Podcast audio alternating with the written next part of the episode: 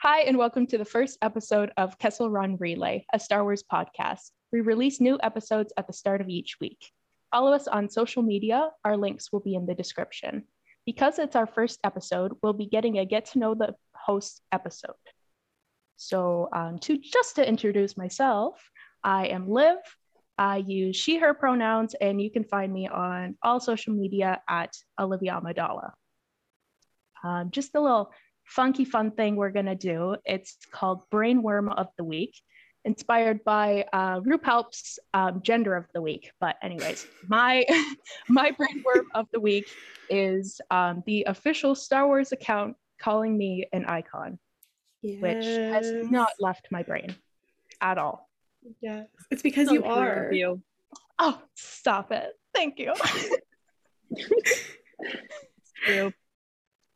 Anyways, if one of my co-hosts want to go next. I'll go. Uh, hi, I'm Emily. You can find me on TikTok at Stardust M and on Twitter and Instagram at understar- underscore Stardust M. I use she, her pronouns. Uh, and my brainworms of the week are Rey canonically being a blanket child. So true. As I'm wrapped up in my in my Star Wars blanket. In Your comfort blanket, yep. Hi, my name is Hayden. I also go by Hay just as a nickname. That's how some people know me, but my full name is Hayden. Uh, I use she, her pronouns, and my ats, you can find me on TikTok at taika.ytd and on Twitter and Instagram at mcuytd.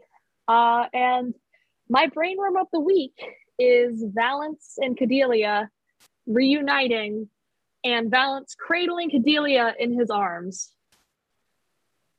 Why? I don't know what the fuck that means. Those panels from Bounty Hunters 24 have stayed in my mind since for two straight weeks. I don't know what Ethan put in those panels, but good God, they are stuck in my brain. They are so painful. So very he, painful. He is my enemy. Yeah. First and foremost, he is my enemy. Ethan Sacks, enemy of Kessel Run Relay podcast. You heard it here first. It's true. it's true. Did something fun happen this week? Uh, I don't know. Maybe. Not for me. no, that's a lie. Your so birthday.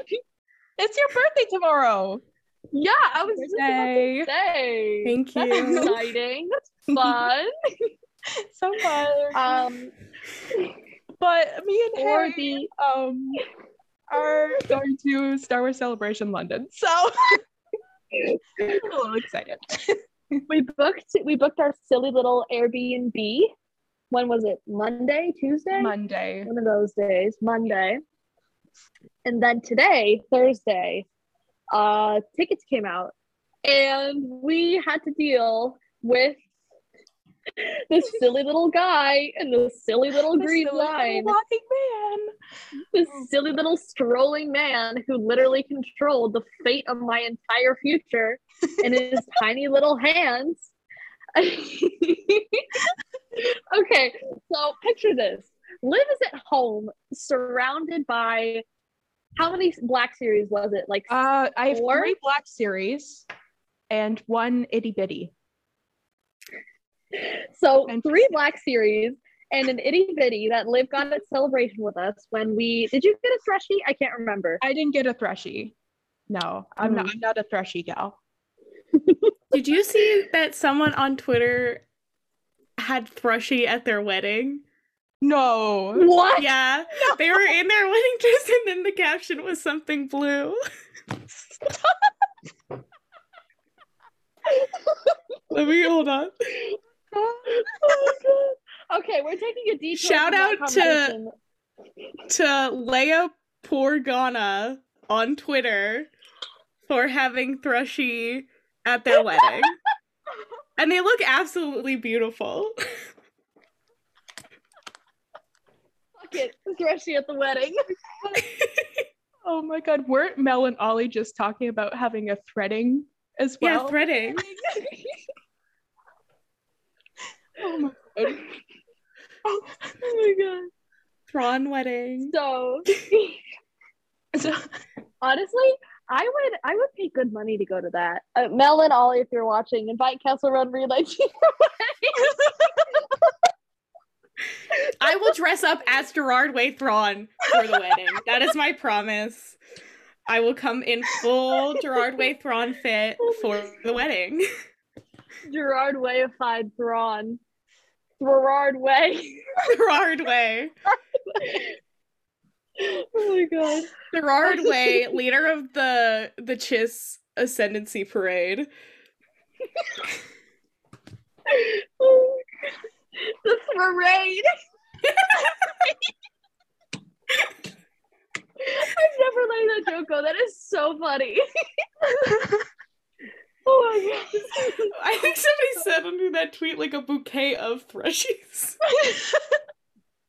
Everybody, everybody brings their own that they bought at celebration.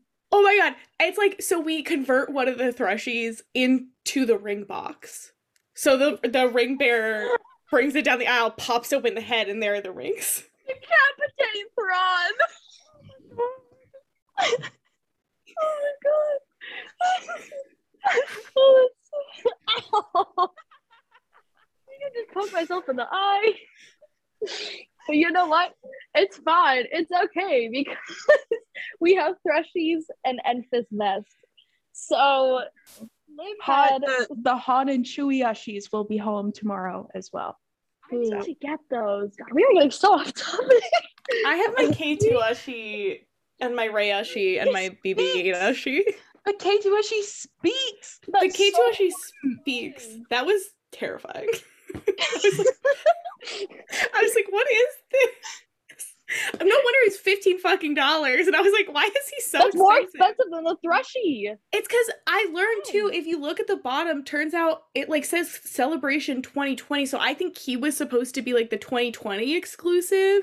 And then they made the Thrushy as the new exclusive, but they just like sold K2 because they already had him. They had it on the the bottom. Yeah. It says Yeah. Star Wars Celebration Anaheim 2020. Oh my gosh. So I think that he was the exclusive exclusive. Then- yeah. when it didn't happen. they- and then they were just like, we have all these fucking K2 Thrushies that are exclusives. So I guess we'll just sell them. Enfys is the complete opposite. She was eight dollars, I think. Her fucking like horns are coming off, and when the girl got her, she was like, "I'm sorry, she's like- kind of messed up," and I'm like, "No, it's okay, I can fix her." I can fix her. but I love her. She looks like the little like taser thing that Rose Tico has. but she's my beloved. So what were we talking about? we were talking about Oh, that's celebration. Another another thing about this silly little group of gals is that we never stop talking and we go on insane tangents, as you just witnessed. so Liv was in the queue for about what was it, like 20 minutes? You said Maybe. yours jumped from like an hour and then it jumped to 20 minutes. And she had her uh Qi'ra, Han, Zuckuss, and her Zuckuss Black series, and then her Enfys um plushie that she got at celebration. She had them like crowded around her computer as like her little For moral support. support. Uh, and then Liv texted me, "I'm in, I'm in, I'm in," and then it was like radio silence from her. I was on a mission. Um, yeah, you were on a mission. You were dedicated.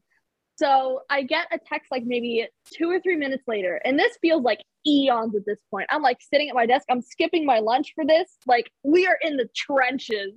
so I get a text from her, and she's like, "My credit card declined because it's too expensive." so I was like, "Here, use mine." And then she she goes 45 seconds later, "Your credit card declined too because you don't have enough credit." And I was like, "Fuck, okay." So I had to send her a picture of my debit card, and then it finally went through.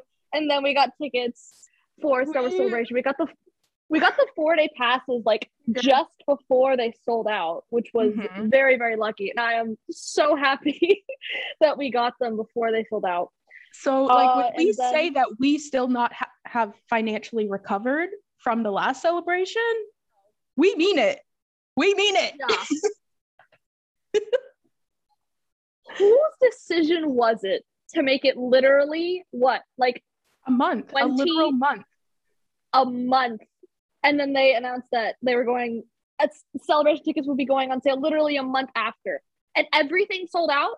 All of the four day passes and the Jedi Master sold out Mhm. within forty five minutes.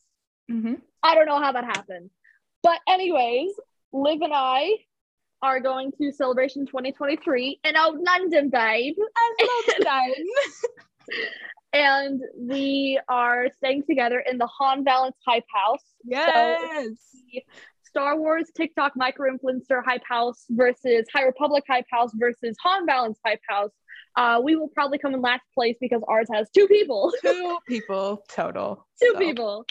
Uh, but yeah, that is what we did today. That what was that? Like three hours.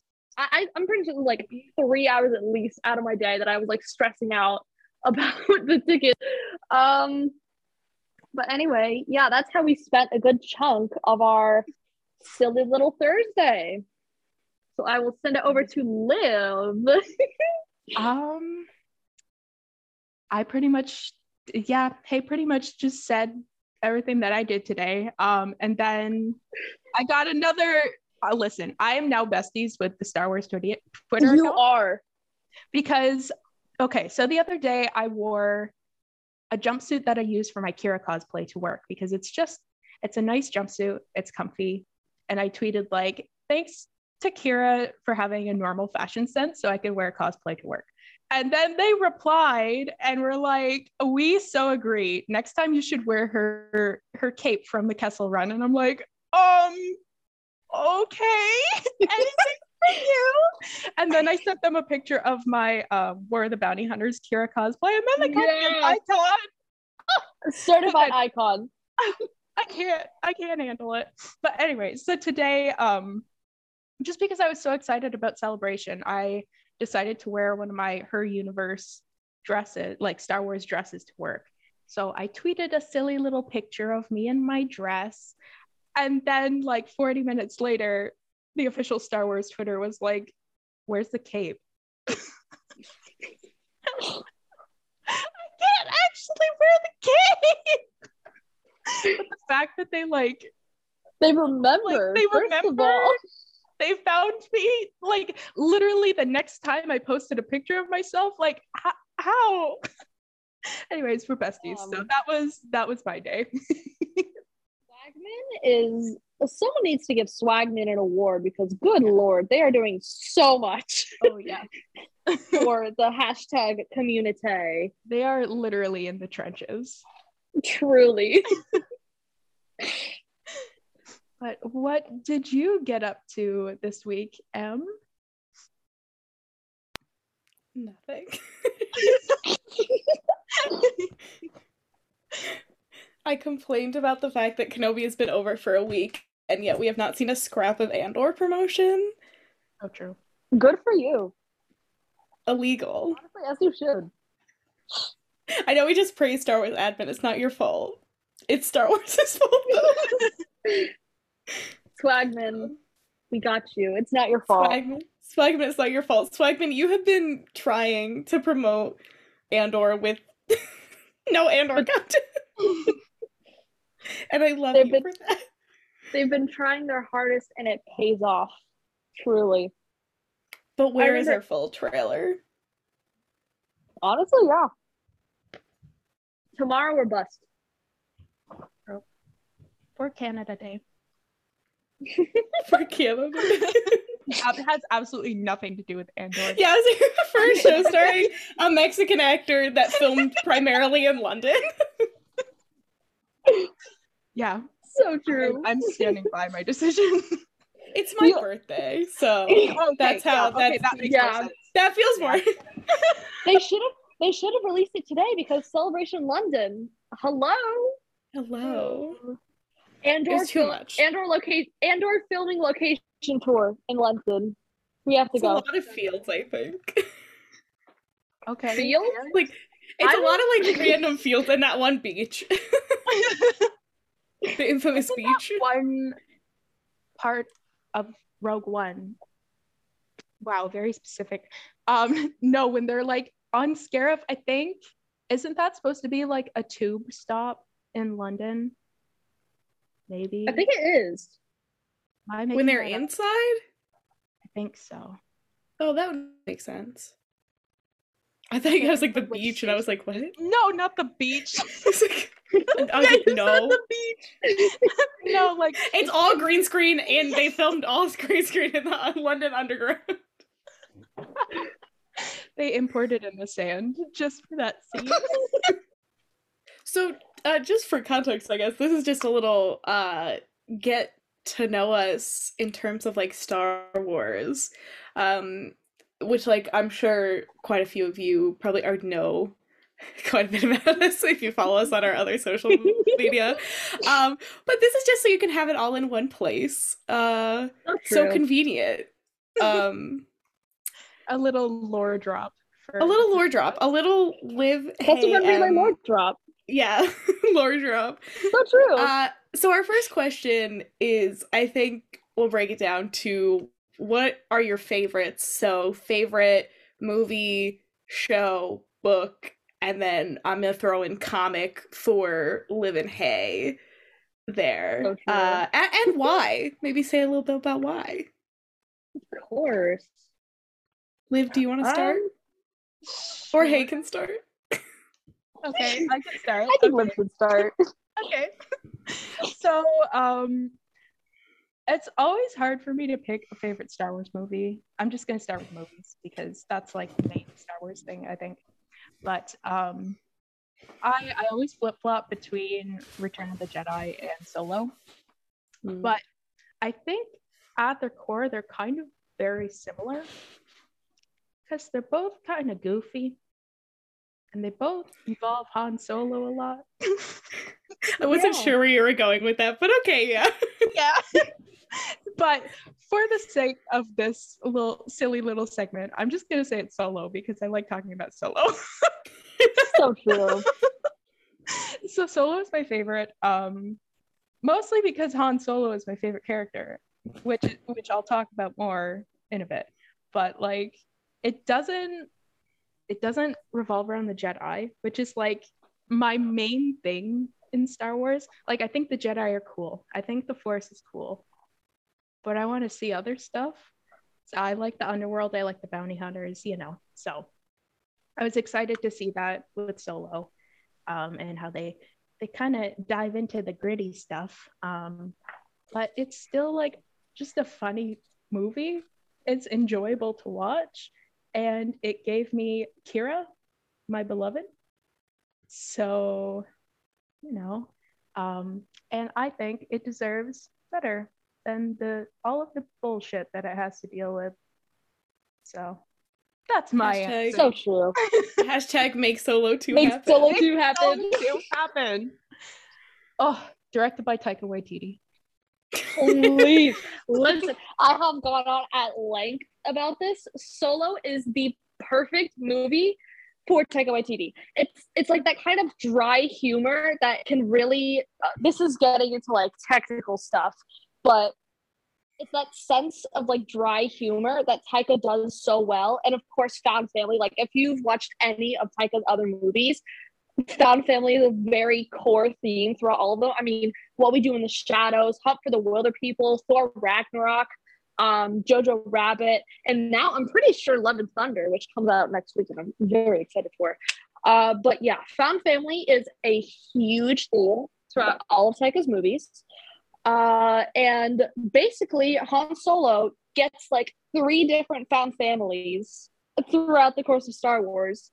Um, and I think he would absolutely slay a solo movie. Now, if if we're getting into popular perceptions of the movie, Taika has been seen as like the savior or like the the, the salvager I would say. So if other people, if most people who think that Solo is a bad movie, we are not those people, as I'm sure you will probably no. hear.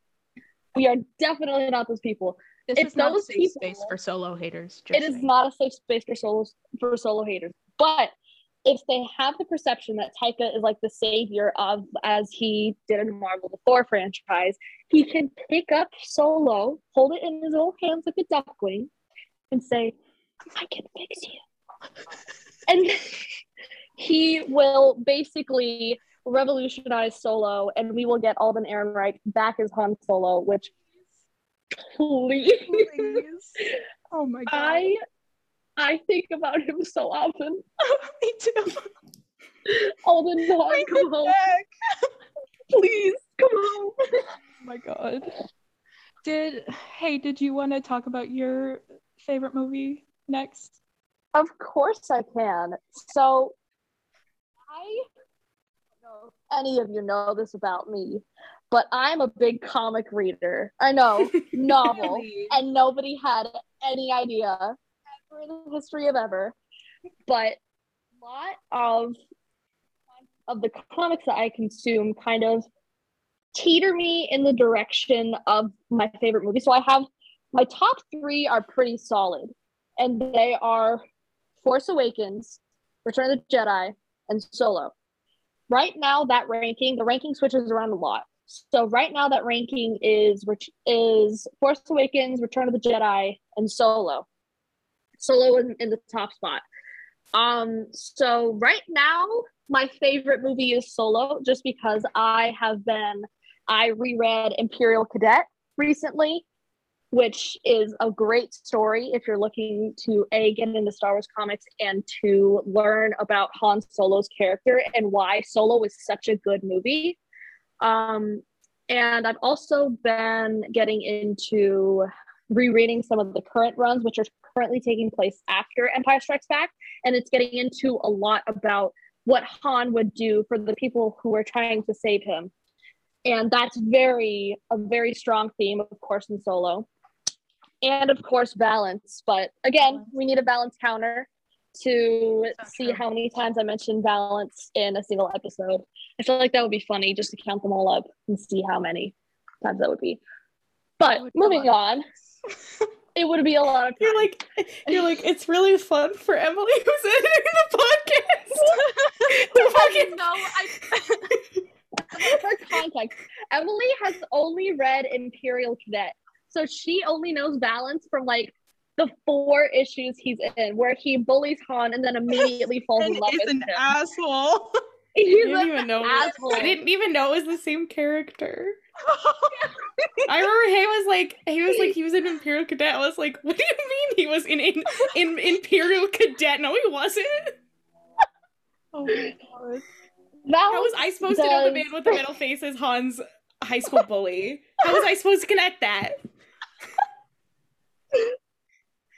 I will say he does a lot of soul searching in Target Vader, which I can get into later. But yeah, for as of right now, this very moment, Solo is my favorite Star Wars movie. And to quote Qi'ra from last week's issue of Crimson Reign, choke on it. Yes! So true! so true! Solo defenders to the end, the three of us. Um, so if you uh, if you come for solo talk shit, get hit. So true. Point blank. so anyway, I will throw it over to Liv. Uh, not also, all the fact, time. Hayden always messes up. Like who is, who, like I am Liv, and that's Emily. Hay has no idea. we're we're two white brunettes, so it's so you, you, get really interchangeable. You guys are package like... deal. So moving on, I will throw it over to Emily to tell us about her favorite movie, which I think will come as a shock. Yeah, oh, definitely. Um, my favorite movie is Rogue One. Absolutely shocking to everyone. Also, yes, this podcast is a is a, a Star Wars story Stan podcast. uh, we're all for the anthology films here. So true. like Live, I like it because it isn't focused on the Jedi. I really like seeing regular people fighting for what's good. I also really love the Rebellion, and this is one of the most heavily focused projects on the Rebellion besides Rebels, but that is also centered on a Jedi character. So I love that. I I love all the characters um so much. and I think it's I think it's kind of the imper- the perfect encapsulation of what Star Wars is about, which is which is hope, which is the underdog prevailing, which is sacrificing yourself for what is right and what is good. And just fighting for the cause even when it's not easy and even when that means that you have to make sacrifices. Um i think it's kind of just the imperfect encapsulation even if it wasn't even if it is like the darker of the star wars movies. Um but it, it has it has that hopeful tone to it full disclosure, as you were saying that, I realized I completely forgot to say why Solo is currently my favorite movie. so, um, yeah, I the, the, whole point of the question I missed it because I was talking about Valance and Taika Waititi. um, so true. So in true Faye fashion. it's true. Um, so why I like Solo, I've actually had to think about this a lot because I've had to defend why Solo is my favorite movie a lot. So the trenches, the trenches, the trenches, the literal trenches, trenches, trenches, trenches. the trenches of Mimban. we truly are Han Solo and Mud Trooper uh, mode. You know who's also you know who's also Mud Trooper on Mimban? I'm gonna kill you. I'm gonna kill you for real. Emily is gonna find me. I am in your walls, hey? oh, anyway, Valance countered. I can't count. Uh, anyways, why I like Solo. I think Solo is the. It, I think it's the perfect Star Wars movie because you have a sprinkling of, of course, found family. You can't have Star Wars without found family. Uh, it's got the kind of seedy underworld that we really see, of course, in A New Hope, but we don't get a lot of it. We get like Mos Eisley Cantina, and then Luke goes home to see Beru and Owen, Owen's little charred little skeletons, which after Kenobi, we need some context. Yeah. But going back to We see that kind of like seedy underworld crime syndicate uh, aspect that we really don't get until maybe even the Clone Wars when we get introduced to like the Pikes. And I'm not sure if the Black Sun is in Clone Wars. I think it is just for like 0.2 so. seconds. I, I, I think so for like 0.2 seconds and then they go away again. But it's also got that. I gotta, I gotta watch Clone Wars again. um, but along with the kind of seedy underworld crime syndicate part, uh, you also have the Imperial element, which is a lot of deleted scenes have Han's time at the Imperial Academy. I don't know how I feel about that because for the context of Solo, it works well just to have him kind of like thrown into this world of Imperial incursion. But a lot of the deleted scenes were included in the novelization and oh really? How would you know not that, that you would know. Oh my god. Listen i have read excerpts and what you guys have told me. He but is a fake also... solo fan just so you know. Just so you all know. Think she also has they... read most wanted. Yeah. oh my god. Moving on Listen, I got bullied all freaking day yesterday, and now I come onto this podcast and I get bullied even more. That's foul, foul, vile, all of the above. Read the book then. Yeah. Read the book. If you don't want to be bullied, you just simply have to read the book. Stop rereading Bounty Hunters and read yeah. the book. No. Moving on, you two. They're also included in the comic adaptation, which I have read. However, I do think some aspects of Han's time in the Empire were adapted into Imperial Cadet, which all three of us have read. Um, and if you're looking for, stop laughing.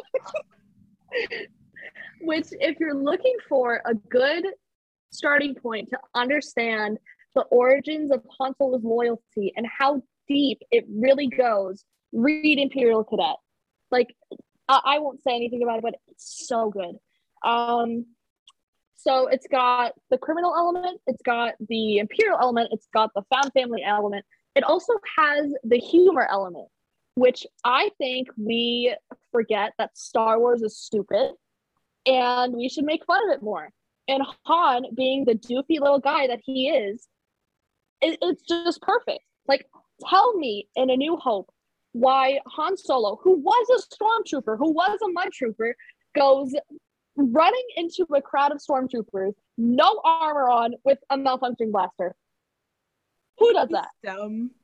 He's dumb pretty. and goofy and stupid. and that's why I love him.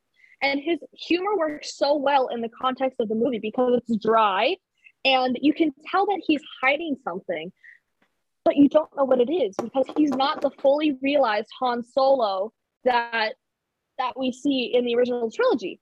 Now we'll talk about that when we do a solo episode because I know we're going to once I read the books that you want me to do.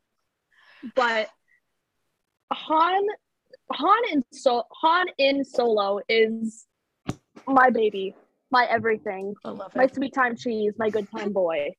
um, so yeah, that is why, and also uh, another big factor is Alden Ehrenreich is super hot. So that's five, six reasons. I don't know. I lost count, but that is why Solo is my favorite movie. So true. So true. Em, did you have anything else you want to say about Rogue One? No. No, I'm Okay. good. Uh, favorite favorite book. yes. Liv.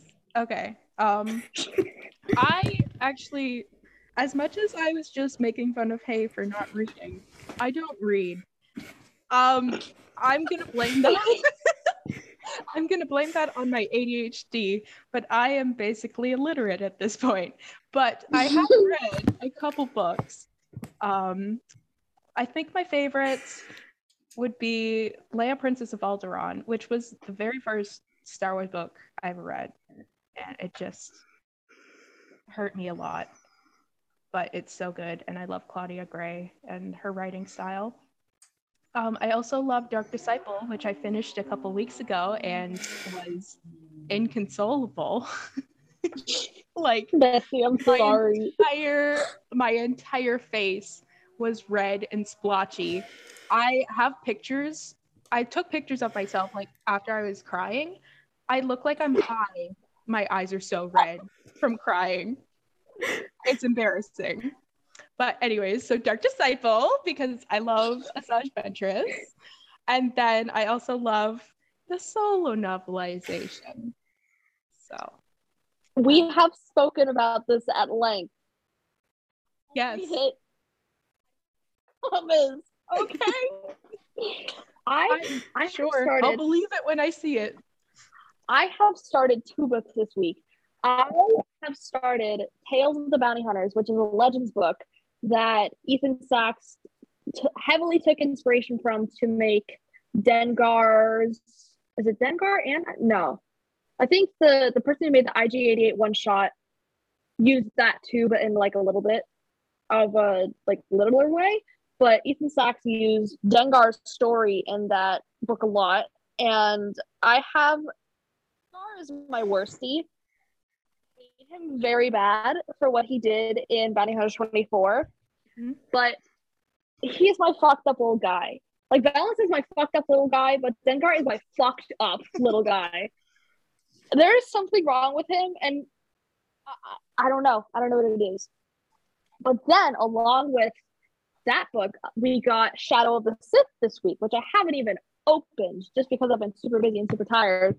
But I, it has Ochi Bestoon, who is currently in the Vader run of the comics, and he is fucking hilarious.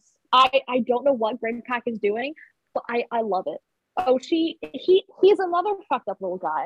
He's He- so he's unhinged. so great. I love him. He's so I unhinged and stupid. yes, I'm sorry. I cannot condone that. I'm I sorry. hate him. No, He's that's the Ochi literally slander. but he's actively abusing Dio. Like very actively. And Dio is my poor little baby. So I won't stand for it. Oh, Ochi Poor can little meow me. meow. poor little meow meow Dio. He's not a poor little meow meow. He's not a he's not a villain. Is he not a cat? He's He's just Is my he poor little like a- baby. a cat? He is a cat. They literally describe him in this book. I don't think this this isn't a spoiler, but like as having like a little bed of papers that he likes to lay on. I love Dio so much. So Ochi, quite frankly, can catch these hands. Yes. Good thing he's with Rey now, who will treat him kindly because she is a sweetheart. True. Oh, man. Anyways, moving on. I think Liv was speaking about the solo novelization. Yeah, I was I was pretty much done. I just like the solo novelization for many reasons. Um it rips my heart out because some of the Mhm. lines that that Mur Lafferty puts in, like Han Han saying, "Oh, I can't leave Qi'ra. She would she wouldn't leave me if the same thing were to happen." Like that was not necessary at all. That was foul. Anyways, um, but then there's other things like the deleted scenes being put in the book, which makes them canon. So like Han trying to kiss Qi'ra in a barrel In the eel bucket. is canon. That's canon. And him saying We we love to see it. him saying, Did you just grab my thigh? to Qi'ra, and her saying, No, that's canon. It makes me lose my shit every time. And also, I it's not really a spoiler because it has no no effect on the plot, whatever. But um there's an entire like half of a chapter of Lando just like describing his hair products and then him being upset that Chewie is using his shower and has used up all of his hair products and got hair all over the bathroom. Like that's that's a that's canon. that's a thing in, the, in that official Star Wars book. As it should be.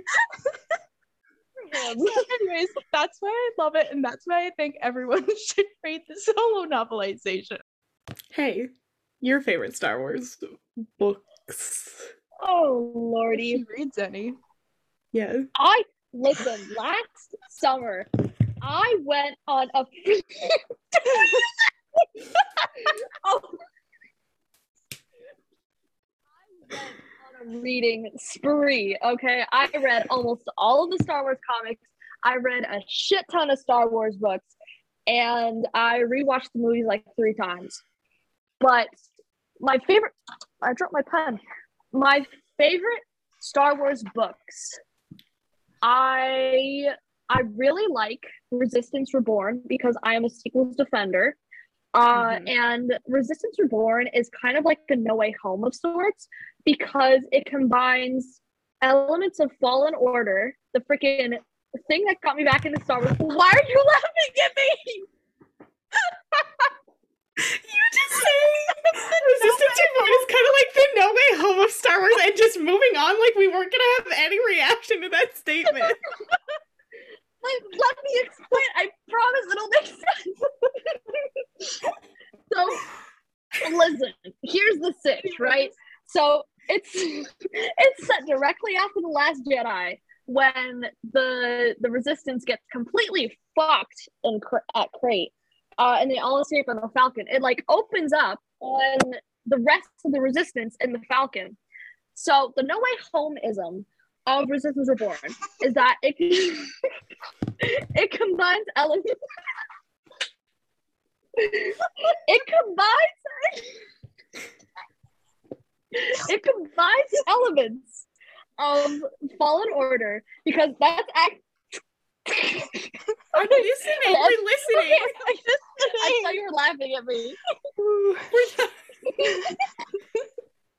you can't take us anywhere. So it combines elements of Fallen Order with Bracca, and actually, Resistance Reborn came out 10 days before Fallen Order, so that's technically the first appearance of Bracca.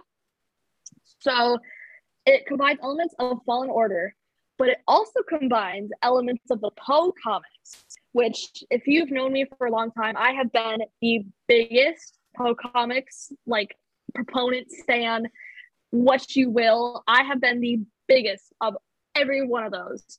But it also, along with the Poe comics and Black Squadron, it combines Battlefront 2. So there's characters from Battlefront 2 that show up in the story and have to work together with Black Squadron to go to Bracca to get to get their gods. But I think my favorite part of Resistance Reborn is the fact that it is treated as the Finn Poe Bible. Because I don't know if you guys have seen any passages from Resistance Reborn. It is literally FinPo fan fiction. It is incredible. So if you are a FinPo enjoyer, read Resistance Reborn. Uh, it it it will be your Joker of sorts, but don't read it before you finish playing Battlefront 2 because you will get spoiled and you will get very upset. That that happened to me. Uh, one what did I what else did I read? I read last summer I read Catalyst, I read the Thrawn trilogies. I re- no, I read the first Thrawn trilogy and then I read the Ascendancy trilogy. Um I really liked the Alphabet Squadron trilogy. People don't like it. I don't know why. Alexander Freed, who also did the Rogue One no- novelization, which I'm sure Emily will talk about, um, I love his style of writing and I love how flawed all of the characters of Alphabet Squadron are. So if you're looking for like fucked up little guys and poor little meow meows, that's a series for you. Um, but other than that, you know what I really did like? Death Troopers, which is a Legends book. It's a standalone. Um, I think it's the first real like Star Wars horror story it was so good. I finished it in like two days. It was so good. I have the I have the sequel, but it's not really sequel. It's like a duology thing, but it it's so good. So if you're if you're a big horror fan, um, I I wouldn't consider myself a horror fan. Maybe like an enjoyer. Like I don't actively seek it out, but like when it falls into my lap, I definitely take advantage of it. But Death Troopers is a really good one if you're looking for a quick read. Um, yeah, yeah, uh, those are my favorite books. I also read the Revan book, which I liked, but but anyways, uh, I will shoot it over to Liv to talk about her favorite Star Wars book. You did no. it again. Emily, I'm sorry. You guys are a package deal. You guys are a package deal. Wow. Except it's not a package deal. We're just both live. Because you've never called Liv Emily.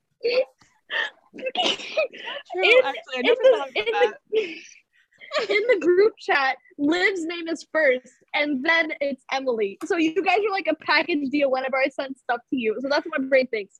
But let's try this again. Chat that we I will can't send name because Liv doesn't have an iPhone. I, I have it named on mine. Mine, it's Solo Nation. Yeah. We can't name it. Hey, and I can't name it. So yeah, sorry, sorry bestie. but yeah, let's try this again. I will send it over to Emily to talk about her favorite Star Wars books. Uh, so probably my favorite, and it I feels kind of like a cop out, but it's probably the Rogue One novelization. Alexander Freed does actually owe me emotional compensation for what he did to me writing that book. I thought can't be much sadder than the movie. Um, and then I cried so hard that I got a headache. So I love when that happens. Yeah. I yeah, it's so fun. Uh that book legitimately it makes me feel insane. There are sections of that book that make me feel fully insane. Uh it's so good though. So fantastic. Uh my my one that's not just like an adaptation is Rebel Rising, which neither Liv or Hay have read. Um which is my villain origin story. We Uh, will. we will. So good. We're gonna do a podcast episode because I'm gonna force them to read it. so good. The the best Saw content outside of Rogue One, I will say it. The relationship between Jyn and Saw is so complex and so interesting, and it's literally probably my favorite parent-child relationship in all of Star Wars. I love them so much. It is such a fantastic look into Jyn's character, and it also m- makes you hurt real bad. Uh, it makes her interaction with Saw and Rogue One so much sadder, but so fantastic. And then I've also a High Republic stan a little bit. Uh, so I love Midnight Horizon, which Hay has also not read. Oh my god, we thought about this all day yesterday. Yeah, Look, DJ O himself I is saying you need to read it. So I know he he banged his canon gavel He and said that his Valen's telling. He banged his canon gavel and told me that Valen's telling you to read Midnight Horizon was canon, but I can't. I have to read Shadow of the Sith. Uh, you know what? I will stop reading Bounty Hunters. I will stop reading Tales of the Bounty Hunters for you, and I will read Okay. Shadow of the Sith, and then I will consider reading Midnight Horizon. Midnight But I- Horizon is fantastic. It's my Kantam Sy is so wonderful. Uh Cohmac, my beloved. I can't talk about what happens, but my beloved and Reath, I literally cry thinking about how much development he gets in the young adult books and it is just the perfect end to his Padawan journey. Um I love him him so much and also Ram is so cute in that book. So, that's my favorite. Uh favorite show. Liv, do you Yeah. want to My favorite show is The Mandalorian. That's like Yes. I I was I literally tweeted this yesterday, but I think it's so funny that The Mandalorian is like my favorite Star Wars thing ever. And I never talk about it. Like ever. Kira But I love it.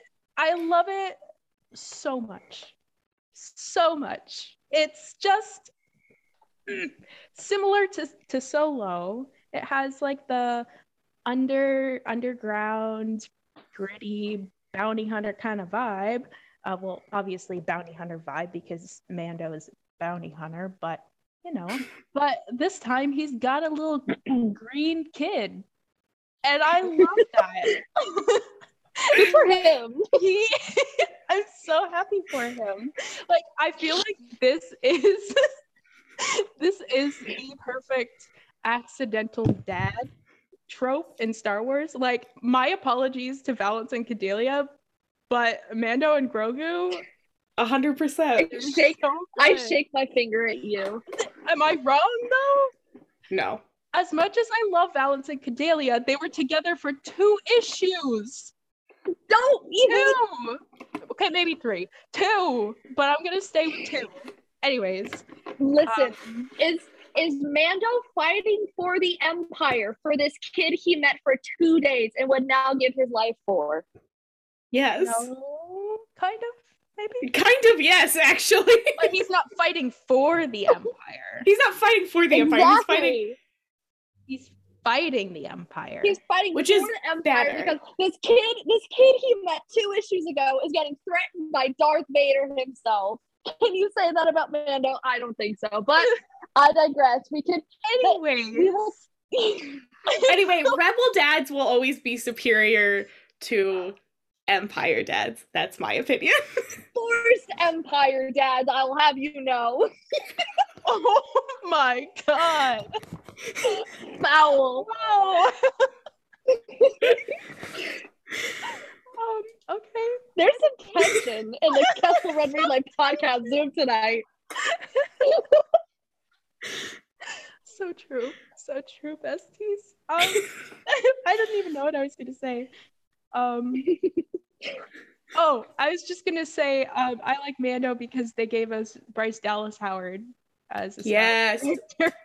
So And chapter four is my favorite Mando episode ever. Ooh. And if if Din doesn't like if the entire series doesn't end with Din going back to Sorgan and just like chilling for the rest of his life with Omera, I will be storming Lucasfilm. The two So true. That's what he deserves. acceptable Mando endings are him going back to Omera or him going and living with Cobb. Yeah. That's it. Those are the only That's two. it.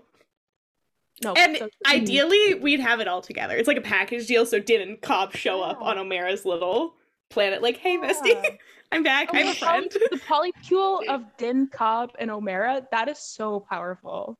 That's That so is- powerful. so powerful. Yeah. Raising their kids together. Oh my god. Oh my god. I can't. Wow. That our minds. Somebody please write fan fiction for that. Yeah. That's why that's why I love The Mandalorian. Um Accidental Dads and Bryce Dallas Howard. That's it. So true. I'm gonna pass it off to Hay. Uh, not to be uh, not to be cliche, but I think my favorite show is the Clone Wars because I binged all of Clone Wars about two months after Clone Wars ended. One thing about me is that I will always get into things at the worst time. So literally, I saw my friends tweeting about the Clone Wars finale. And then a month and a half later, I was like, hmm, I should watch the Clone Wars because I'm a very, very smart person. But I kind of like the Clone Wars because even though I'm not the biggest like Jedi person, I think that Obi Wan, Anakin, and Ahsoka are pretty cool. I like Anakin and Ahsoka's Padawan relationship, and of, of course, this is the whole point of the Clone Wars. But it just makes Revenge of the Sith so much sadder. Like I have to set aside about two, about four hours of time to watch Revenge of the Sith because I think about what it meant for Anakin to fall from the dark side for Ahsoka. And I, you know exactly what I'm referring to, but just I, I also cannot watch the last, um, the last arc of season seven of the Clone Wars. I haven't watched it in like, yeah, the last four episodes. I haven't watched that since freaking December 2020 because once I realized what was going on, I was like, why am I watching this over and over again? No, I can't. so, thing I like about Clone Wars is that you can just kind of like pick up anywhere and it'll be like a random story. Like, people rag on this arc, but I really like the Water War arc with the Mon Calamari and the the the Karkarodons, I think the the big shark people. I really like that story because I think it's kind of like the seeds of rebellion and comics plug, comics plug, flashing lights. If you read Vader 2017, there's an arc where the Empire has to take over Mon Cala, and it's it's basically like Water War 2.0.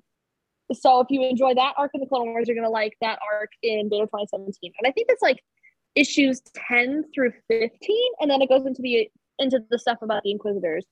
Um, but yeah, I like the Clone Wars because you can kind of jump in anywhere, and every episode has meaning behind it. And of course, it constructs the the relationship between the clones and the Jedi, and that makes Revenge of the Sith hurt so much more. But yeah, basically, I like the Clone Wars. So I will send it off to Emily to tell us about her favorite Star Wars show. Speaking of Rebel dads, uh, my favorite Star Wars show I think is Rebels. It's a really close tie between Mando and Rebels, but I think Rebels edges it out just a little bit. Um, I love that show. I love Hera so fucking much. She has my heart. Uh, I love Kanan. I think that his story as someone who survived Order 66 and is learning how to be a Jedi in the rebellion and then also now learning how to be a master and especially when like he holds so much trauma from seeing his own master die and never really completing his own like journey from Padawan to knight to master is really cool.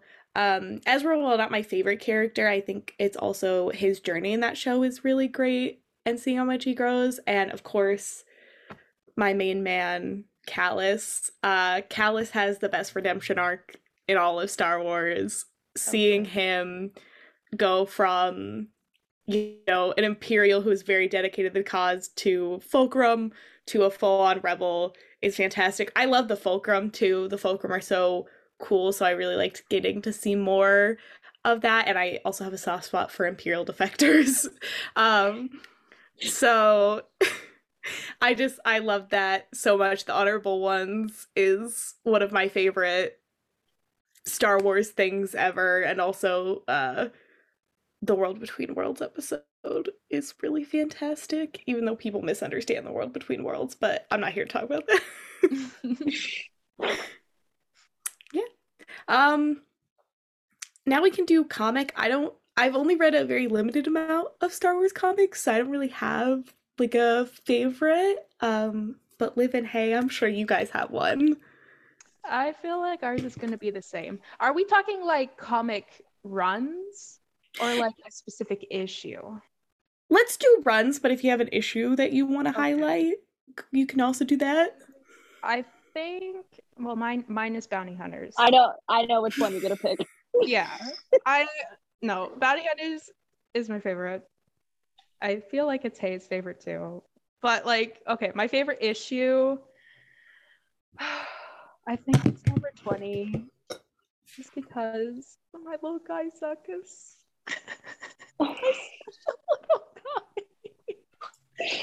it made me have a mental breakdown. I'm not going to lie.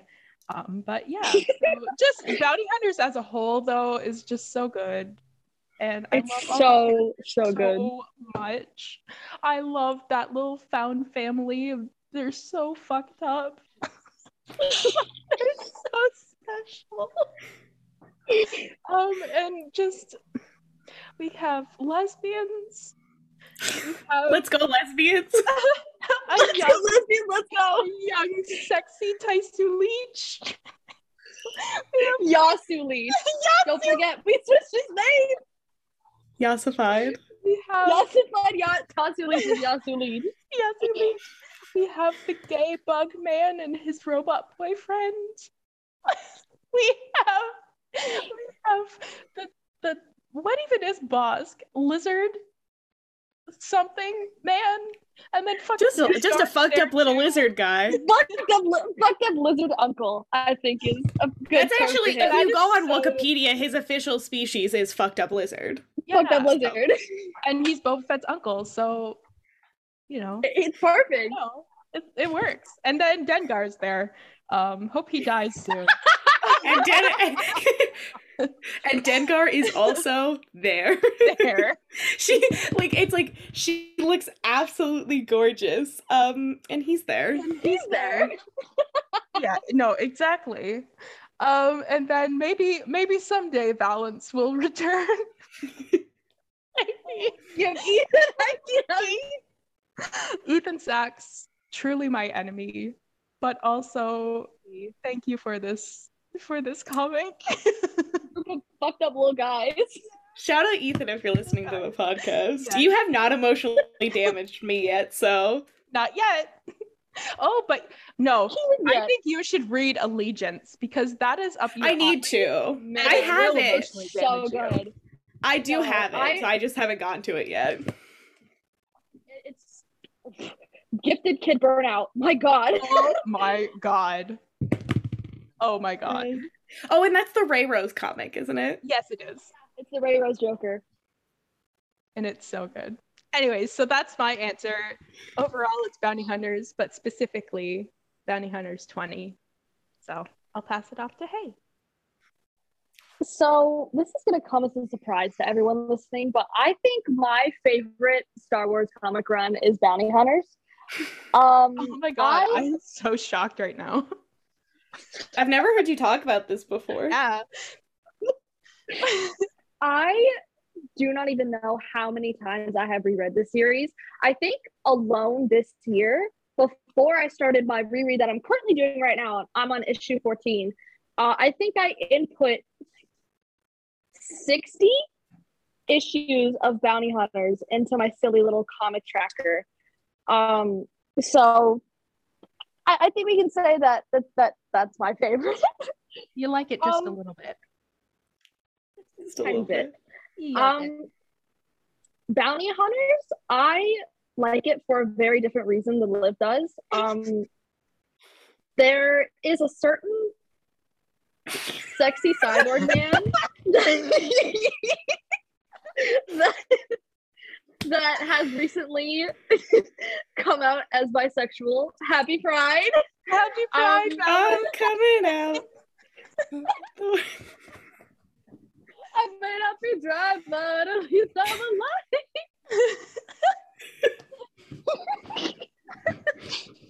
so yes, there has been a certain bisexual, sad bisexual hot cyborg that has dominated my waking thoughts for about a year now. Uh, he he is he is the moment. He is he is everything to me. Uh, Bounty Hunters, the first arc of Bounty Hunters is so good, and it will make you hate Boba Fett a lot. Uh, then the two issues in which Valance was gifted, basically gifted a kid by his former mentor, and then promptly has to leave her to save her, and would within a span of two days, probably maximum, would give his life to protect her. Oh, you want dad gets a beautiful daughter and he would do anything for her. The superior version of that trope. I'm sorry. Rip to live, but Valance and Cadeliah are superior. Um, and then after those two issues in which Valance would do anything for a kid he just met, he goes on a little solo trek to um, to help a downed rebel frigate and gets his sin skin ripped off and his cyborg skeleton is is like like creatura. There's something about those issues that they, they drive me insane. And then we have the premiere of my worsty Dengar, which I I I don't even know if I'm supposed to say that. No, I'm not gonna say that because I don't want to get sued. So Marvel, if you're listening to this, I, I I'm I'm cool. I promise. I'm not a snitch. And then the dynamic between Dengar and Valance is hilarious. I Ethan Sacks by Worsty. I don't know what you do, but you do it very well. And then we have the worst point in my life, I think, uh, which is Bounty Hunter 17. that is the day everything went downhill, I'm pretty sure. After I finished that comic, well, no, I didn't finish it. it I was, my book was open on the last panel. I curled my knees up to my chest on my desk chair and cried for about half an hour because of my poor little meow meow. However, a great series with a great cast of characters who are mostly, if not all, gay people, uh, including the main character himself. Happy Pride to Valance. Happy Pride to Valance. Happy Pride. Valance only. so true. But I like bounty hunters not only because of the hot cyborg, but because of the fucked up found family, as Liv said. And Ethan has a very tongue-in-cheek, ironic sense of humor that he just he writes so well. He writes so well, and I don't know how he does it, but good God, that man is, you know, talented, astonishing, all of the above. Um, but I, I can't talk about bounty hunters without talking about Target Vader because it's so good and it provides so much context for why Valance hates Dengar and absolutely deserved, by the way. If you've read it, you know what I'm talking about. But it also gives us a lot of backstory, a lot of backstory into Valance and why he hates the Empire so much. And you know what? Also deserved. Um, and that's really coming into play now in the Bounty Hunters comics. So if you if you want to catch up, highly recommend it. Ask me for a Valance reading guide. I got it down packed. I can basically tell you the entire reading guide right now off the top of my head because that's Do how it. obsessed I am with it. It. Okay. You want it? Okay. So for legends, Oh. we have um for legends. We're starting. no, this episode is gonna be way too long as it is. We can't do this. okay, I can't do I will not. I will That's not another give you the time. go go on, That's go on another time. Twitter. We'll Yeah, we'll add a link to the Valance reading guide in the description. Yeah, so you can learn about about you can learn about my fucked up little sad cyborg guide. but yeah, those are my favorite comic runs. So true. I think these are just the intros, and we haven't even really talked about what we're supposed to talk about. We are literally on No, the this is what we're supposed to. This is what we're supposed to. Yeah, we're just on the first question. So, okay, next question. Uh, what are your favorite characters and why? Let's keep it to top top three favorite characters. Hmm. We can try. um, I guess I'll go first again since I've been going first. Um, um, to no one's surprise, my favorite character is Han Solo. Has been Han Solo since fucking 2015 when I started watching Star Wars and was uh, very cruelly he was ripped away from me almost immediately after I became a Star Wars fan. But, anyways, it's fine. I just love him because he's just a silly little guy. He's very dumb, but he's amazing. And, like, I listen, I think me and him. We, we we have a connection. We're kind of the same person. Like we are pretty impulsive we're not great at driving, but we do it very fast. um, I like we would do anything for our friends, and we don't like being left behind. Like we're the same person. I'm just saying. It's true. Um, I just he's my he's my fucked up little guy, and no one understands him properly. Like I got into multiple fights on TikTok the other day because I because I made a video saying that like people shouldn't interpret him as like a macho like playboy kind of character because he's not. He's a fucking nerd. He's like his whole thing It's is that he puts that up as a front so people don't see like the the fucked up little nerd that he is so anyways um that's why i love han solo he's my beloved he's my scrunkly little guy i adore him so I'm just gonna keep it to Han. I don't need to go into my other characters. Han is the only one that matters. Besides Qi'ra, but like, listen, if you if you want if you want to hear me talk at a great length about Qi'ra, I was on my friend Maddie's podcast called Night Sisters Podcast, and we like screamed about Qi'ra for I want to say like an hour and a half. So check that out. Otherwise, I'm just gonna talk about Han. So there. Hayden, who's your favorite character? I wonder who it could be. Listen, I am a very indecisive person. So I cannot choose just one. I will do top three. So I think that this one also switches around. It's kind of like my top three movies where the the content I'm consuming influences my top three.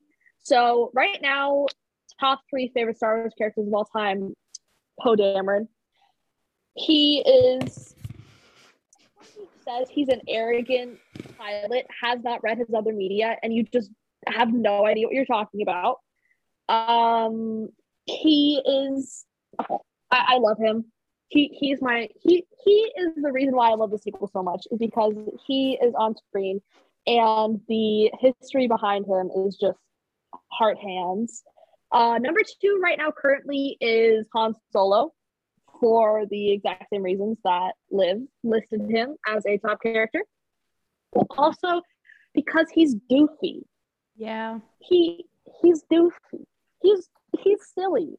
He has no idea what the fuck he's doing, and you know what? Neither do I. He's just like me. He's just like me for Good real. him. so yeah, I will basically echo all of Liv's sentiments on Han. And in first place right now, to no one's surprise, is sexy cyborg man Dengar. himself, ba-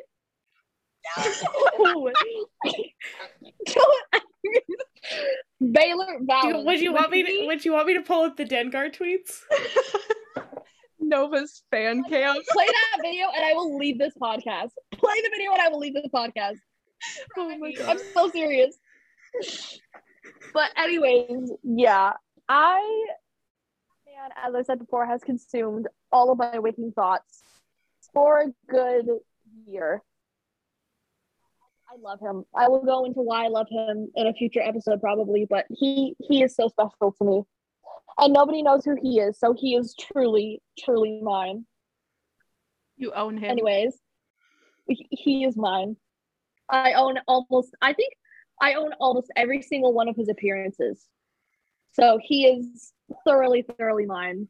I love and that with you. that, I will send it back to Liv because Emily is bestie. uncultured. no! No! Send it back to Liv! No! Emily, do you still want to say your favorite comics? No, we're on characters. See, I said I didn't have any favorite Oh. comics. My God. so unwell. I will send it to Emily to talk about her favorite character. Okay. I'm, I'm so good. Uh, so my top three are basically interchangeable, and I think two of them I think are package deal, do not separate. Uh, so I'll, number one is is Rey. She was my first favorite Star Wars character, and she will forever be. I think like live and Hey. I'm like, damn, she's just like me for real. she doesn't want things to change. She's anxious, like about her life and what she's gonna do with it. She's just trying to please people, just trying her best. Uh, and I love her, and I don't care what other people say about her. I don't care how much hate she gets. Uh, she will be ever be my, forever be my favorite. She will forever hold a special place in my heart.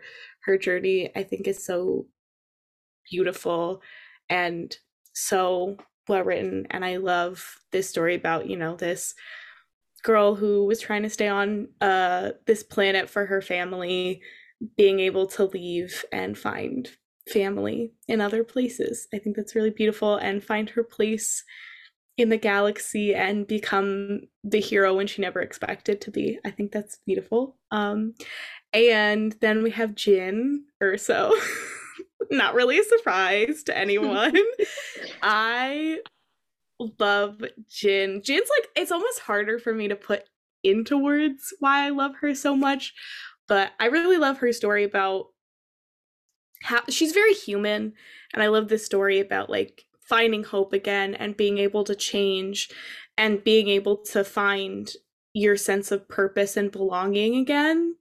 I think that's very beautiful. Um she's just lost so much in her life and the fact that in the end she has people who stick by her till the very end is just everything. And then, of course, we have Cassian Andor, who I think is maybe one of the most complex characters in Star Wars. I think that he is so interesting.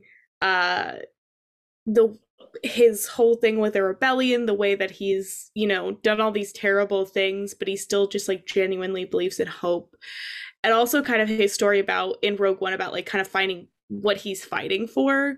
This this kind of coming back to the ground level of like I'm fighting for the people I'm fighting for right. So even if that means I have to go against the rebellion, I'm here to fight for what is good and this is what is good and what is right.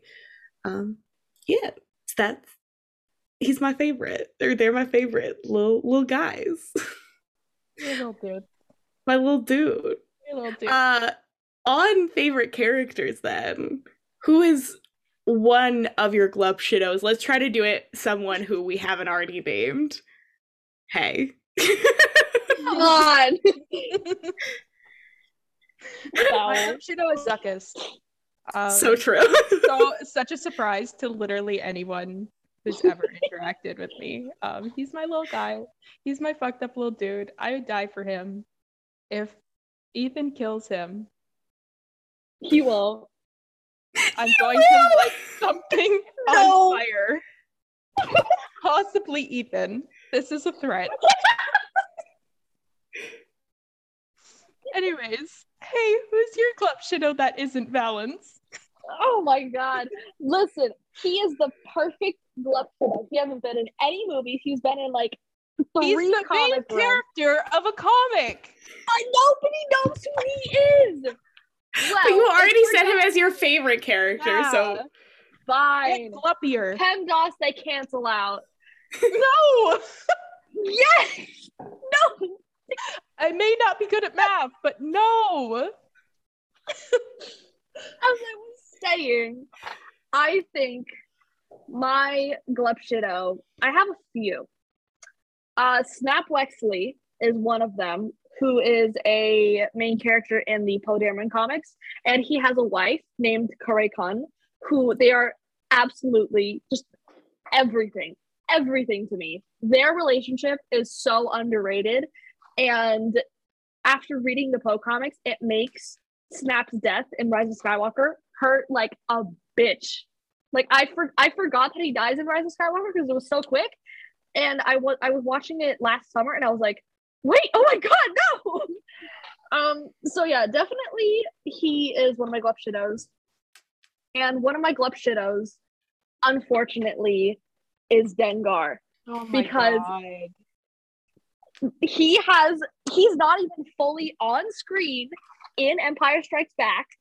He is a fucked up little bitch that so true.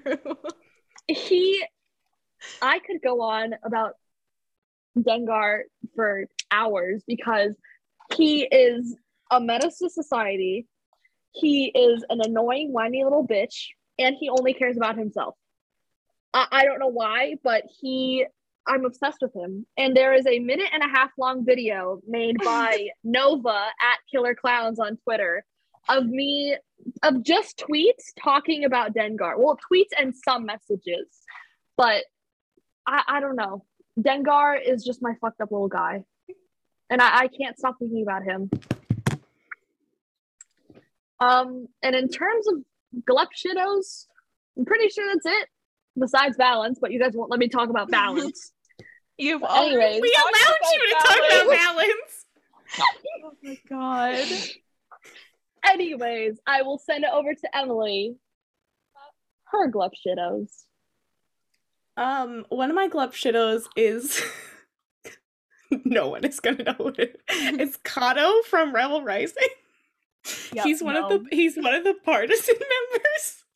And um he's there when uh Saw abandons Jyn and then Jyn asks about him when she in the Re- or in the Rogue One novelization and they were like, "Oh, he's dead."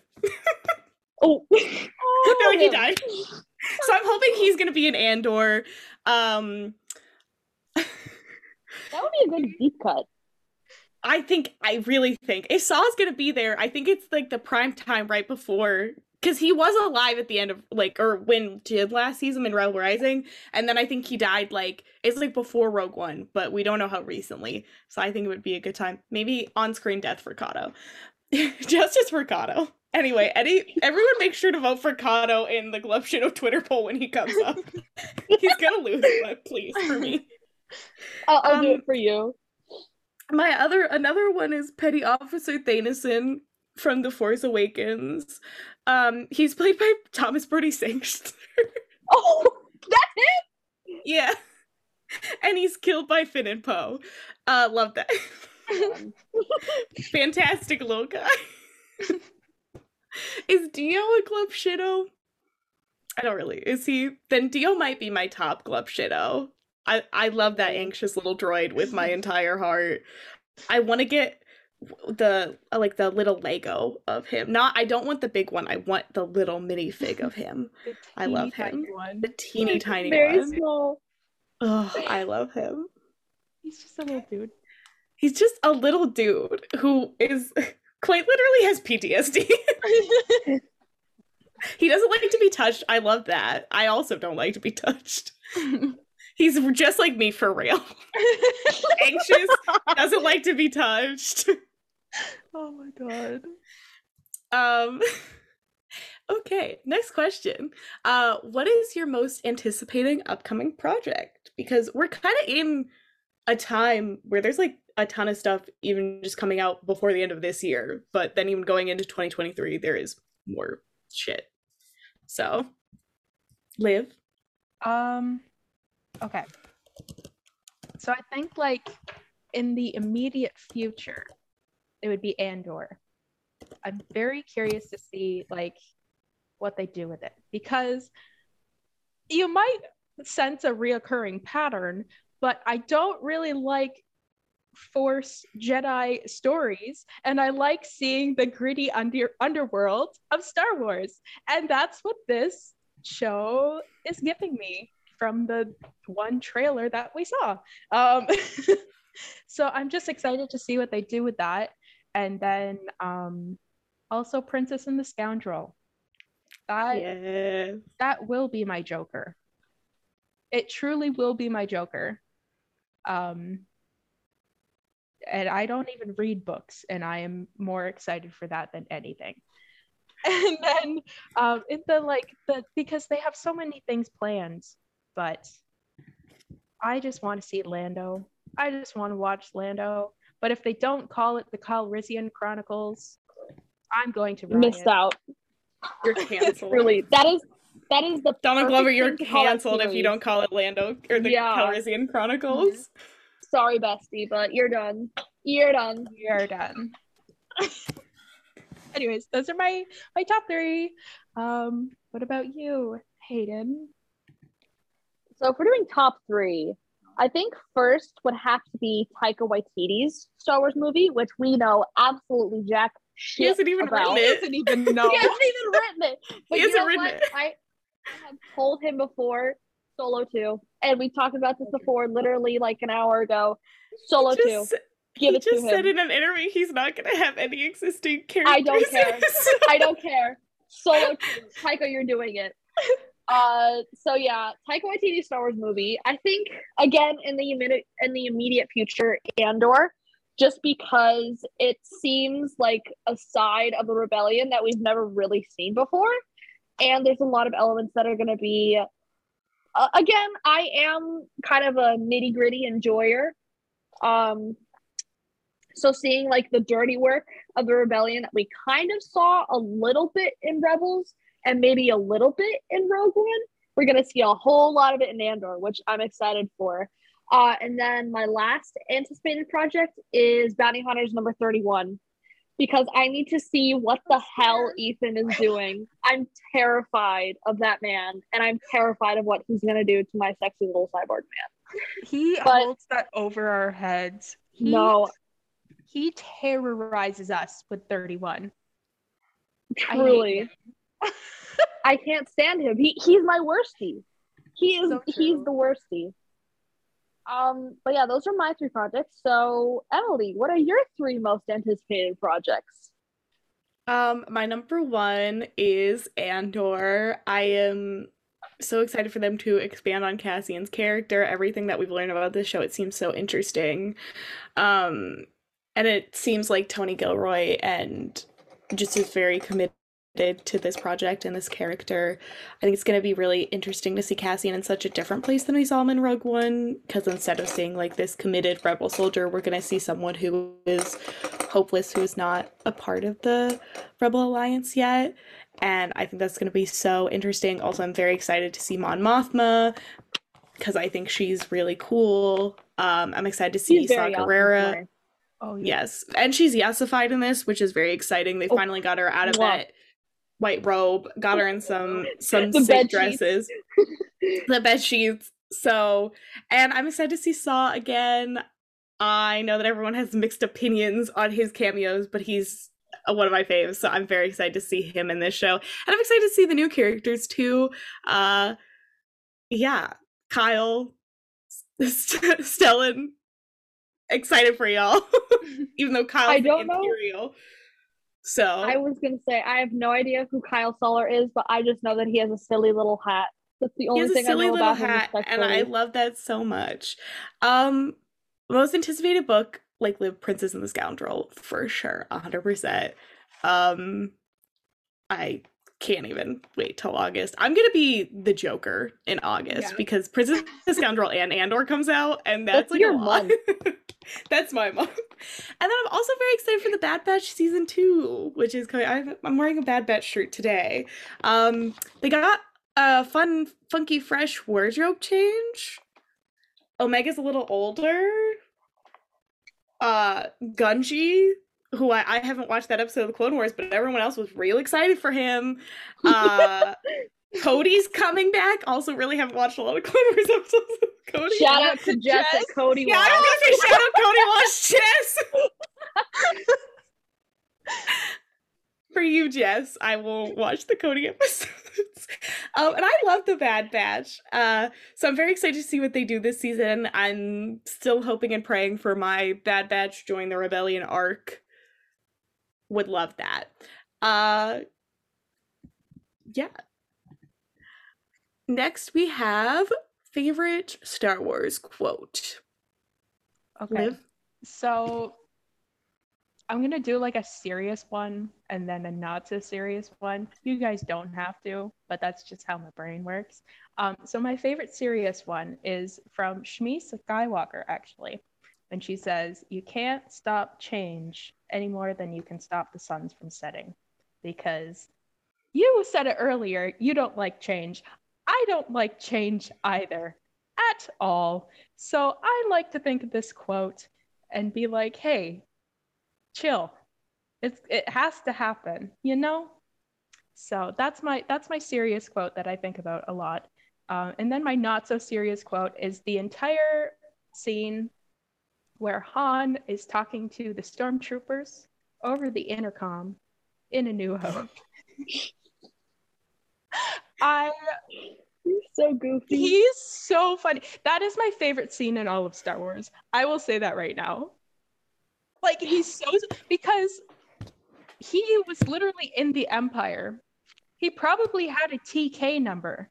Like when when the officer he was talking to was like, "What's your TK re- designation or whatever?" He probably could have just said it and got away with it, but like, no, he fucking shoots the console. I he's just like me for real. That's the last time I'm gonna say it, but he's just like me for real. I would do the exact same thing. So, anyways, um, those are my two quotes.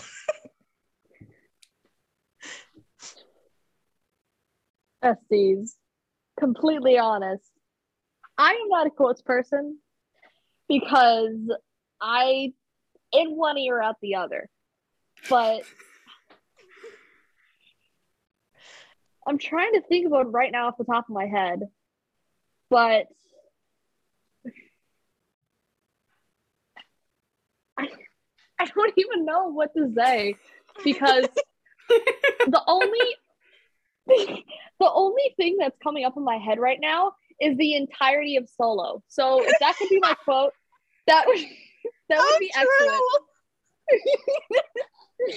that could be my quote. Um, It's like how people think- copy and paste the entire B movie script, except it's you. the solo Solo script. yep, that's it.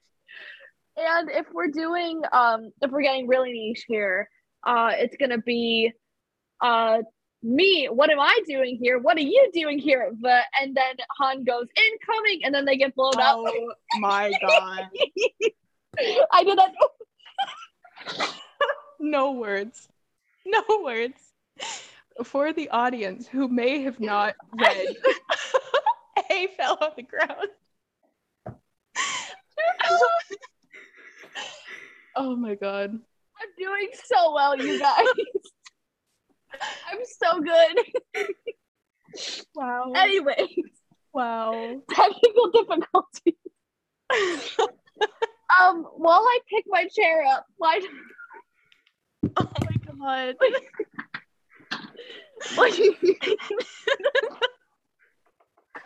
I think RuPaul's well, pod race was a couple over. episodes in before somebody fell on the floor. We can't have an hour first.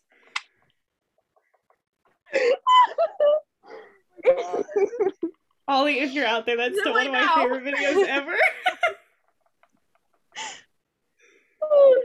Anyways, I I think my I think my dad's chair is broken. I will send it to Emily to tell us about her favorite Star Wars quotes.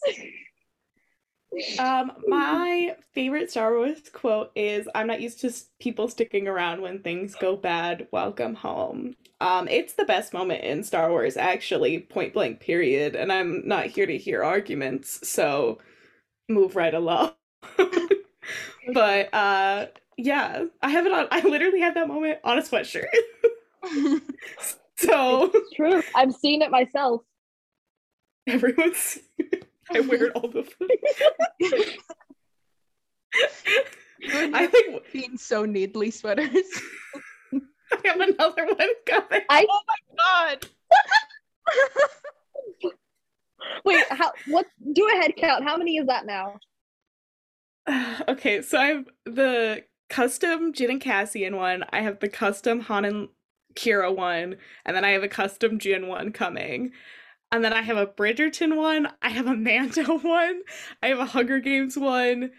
I have a Rey one, and I have a Druig and Makkari. So that's Oh. that's how Man. Oh, that's Oh. eight, and that's not counting. Cozy, like. I and that's not counting the separate two, no, not so neatily, but also embroidered Jyn and Cassian sweatshirts that I have, Emily. and a Taylor oh Swift one. Oh my god. Good for you. I have a problem. I think all of us have our problems in our own way. Yeah. Yeah. We sure we have problems, that's for sure. Just a lot of issues between the three of us. Mentally, fucked up little guys. Fucked up little guys. okay. Um, to get a little bit more serious, I guess. Um, what does Star Wars mean to you, or why do you like Star Wars so much? Why have you decided to let this silly little franchise take over your entire life? I ask myself that every day. Excellent question.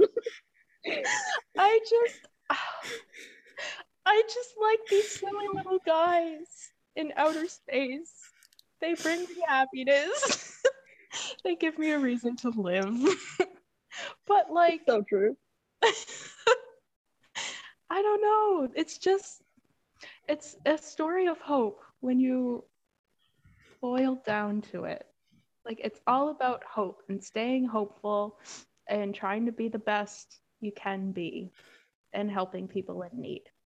And I think that's something that's really important because we live in a very shitty world. And it's kind of hard to remember that kind of stuff. So seeing these silly little guys in outer space do that, you know, it makes you want to do that. Um, but outside of Star Wars itself, I love all the friends that I've made because of it.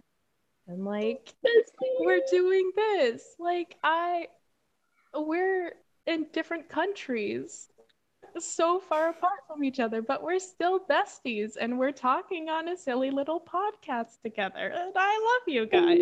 And I love all the Twitter besties and the TikTok besties and the Instagram besties. I love them all. And I just like Star Wars for connecting us all. So that's it. I feel like I don't like can't even say anything after that. Like, yeah, Yeah. Liv said it all.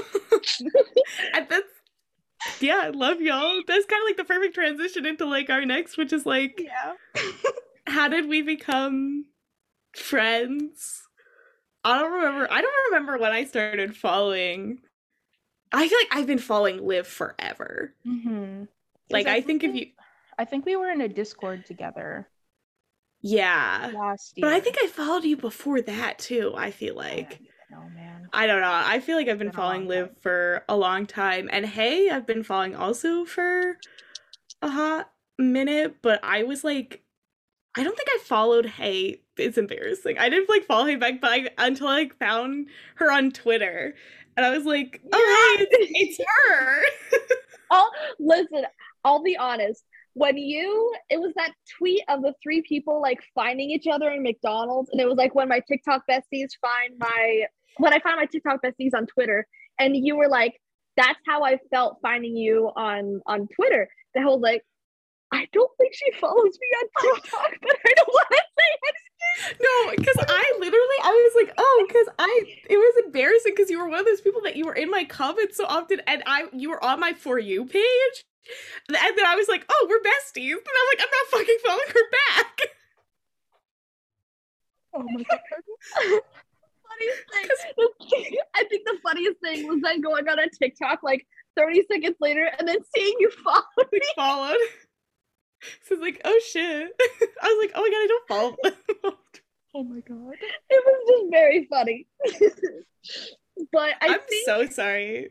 There's so many no, people out there who like, I, it's so embarrassing. I remember I was on Harith and Carter's podcast twice before Carter was like, "You don't follow me back," and I was like, "I'm sorry, no. Misty."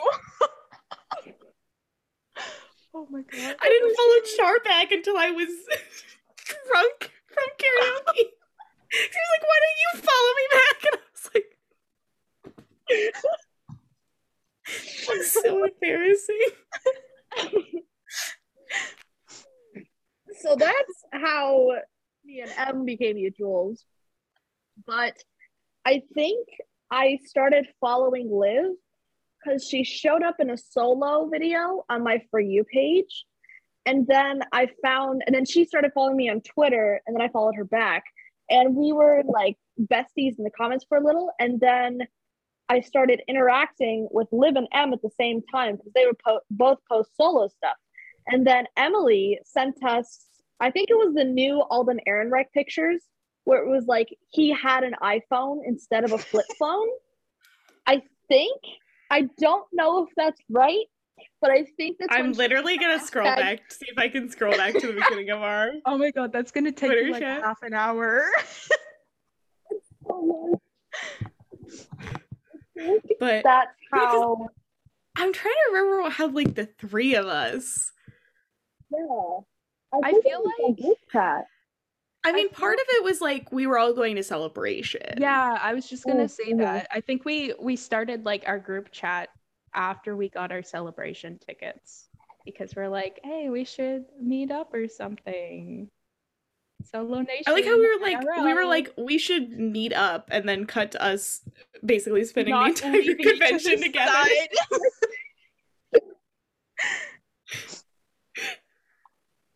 we'll like get lunch or something. No. no and we didn't get lunch. We did not get lunch. I tweeted about this yesterday. I lived off of those fruit cups from the freaking cafe. Fruit, fruit cups, cups, and, white, bagels. and iced white chocolate. fruit cups and iced white chocolate mochas. The worst chai I've ever had in my entire life. Sorry, say that again. My AirPods died. Oh, the worst chai I've ever had in my entire life. Oh my god. That was vile. That was straight up syrup in my mouth. Like... That was so nasty. So, yeah, I was like, I don't even remember. But we did meet each other all together first at celebration. And in the most fitting way we did plan to have our first the three of us meet up be in our oh i guess no we didn't because we watched kenobi together the night yeah. before. But then we did our our solo cosplay day at celebration where we were all we had a solo nation day. Ow i punched myself no god we are so we are it's so been a long day okay no it has been a long ass day it has been emotionally draining and draining on the bank account too. But it's so true. Couldn't be me. God, I wish I were you. I I got paid today too. Oh my god, don't rub it in. Yeah. I thank God I get paid tomorrow because my credit card. oh my God. My my bank account is like, I have spent so much money this week. It is not funny. Just not even including the freaking arm and a leg that the freaking celebration tickets cost because of that virtual transaction fee. 20%? Are you shitting me? I know, that's ridiculous. At least you I- found um, your passport. So true. I- Hayes briefly lost her passport for a couple of days and was Aw. like actively making an appointment to get another one. and I had to do it behind my mom's back because she would get mad at me. But it turns out that, my dad went into my room without telling me and took the passport off my desk and just didn't tell me about it. So I fully thought I had thrown it out and I was going to cancel the passport that I later found in his bathroom to go make a new one. So now I don't have to do that. And I have a passport for celebration. So. So I'd say it's a it's a W in that book. so why did we want to start the podcast? I think you should take this one because my reason was very wrong. Well, basically, I noticed that all of us had talked about how we all we all really liked being on other people's podcast, um, and you know there there is a a pipeline of Star Wars TikToker to Star Wars podcaster, and uh, many of our friends have fallen down it. So I feel like it was really only a matter of time, and uh one time and, and i had been kind of thinking about potentially starting a podcast to talk about andor when it came out because i knew that three minute tiktoks were not going to be enough so i was like okay maybe i'll just do one where it's just andor and that's it but then one night i was in the shower and i was like you know it's it's interesting how there's three of us saying how we'd love to be on podcasts but we don't have one. So I texted the group chat and uh kind of just spiraled from there. I think I I was thinking about it too. I was like, I don't remember what I I said, but you sent that, and I was like, know what? I was thinking about the exact same thing. Mhm. Another thing about me and Liv is that she just lives in my brain like permanently. So we basically have the same thoughts. So Emily said that she wanted to start a podcast, and then me and Liv were both like, we were thinking the exact same thing. So honestly, it's like destiny that Solo Nation converged on this moment. I did find the first tweet that was sent in our group chat. It was someone responded to a tweet saying, "What is your dream celebration announcement on March uh March 21st?" And it's make Solo 2 happen on Disney Plus, and I said, "Getting Solo news while the three of us are together in our Solo cosplays almost too much to imagine." We didn't get Solo news. So re- disregard all of that. At However, the industrial at the industrial light and magic panel, when Ron Howard was speaking, someone yelled out, "Make Solo 2 happen," and he said that I'm not in charge of that. So he knows, and he probably wants to make another one. So Ron Howard, make Solo 2 happen, bestie. But and then Hayden and I, when they showed before the Lucasfilm panel, uh, they showed like a a reel of like where they highlighted like all the different projects, and they showed Solo, and we were literally the only ones in the room who would cheer. we like screamed, and everyone else was like. We literally yelled. We're like, "Ah!" And it was just us two. I think the people next to us were fucking annoyed with me specifically because I was like screaming, crying at any like hint of Andor, and they were like, "Okay." Bestie, you are dealing with two mentally ill young women. I was like, "I'm so mentally ill. This is literally the only reason I came to this." we are unwell. Because, like, really, who is going to spend the amount of money that we did to go hang out with their internet besties for three days in California? Very severely mentally unwell people.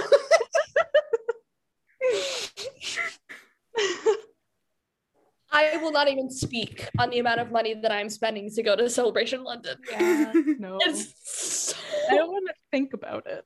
Uh, no. yeah, I'm just Brain gonna not look at my bank account.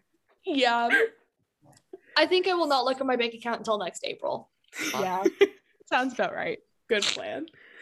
Uh, so before we close out and get into our uh, final segment, which will be a reoccurring segment, uh, we'll tell y'all what you can kind of expect from this podcast going forward. Um, like any other Star Wars podcast in existence, we will be wa- rewatching the movies in chronological orders and doing podcasts on them. That'll probably be our kind of fill in when we like maybe don't have anything else, but uh yeah, those will be fun. We're gonna do some book and comic reviews. So soon we should be having one on Shadow and the Sith, probably do one on Padawan, um, Prince and the Scoundrel, eventually Most Wanted in the solo novelization when Hay reads them, and Last Shot when we all read it. Uh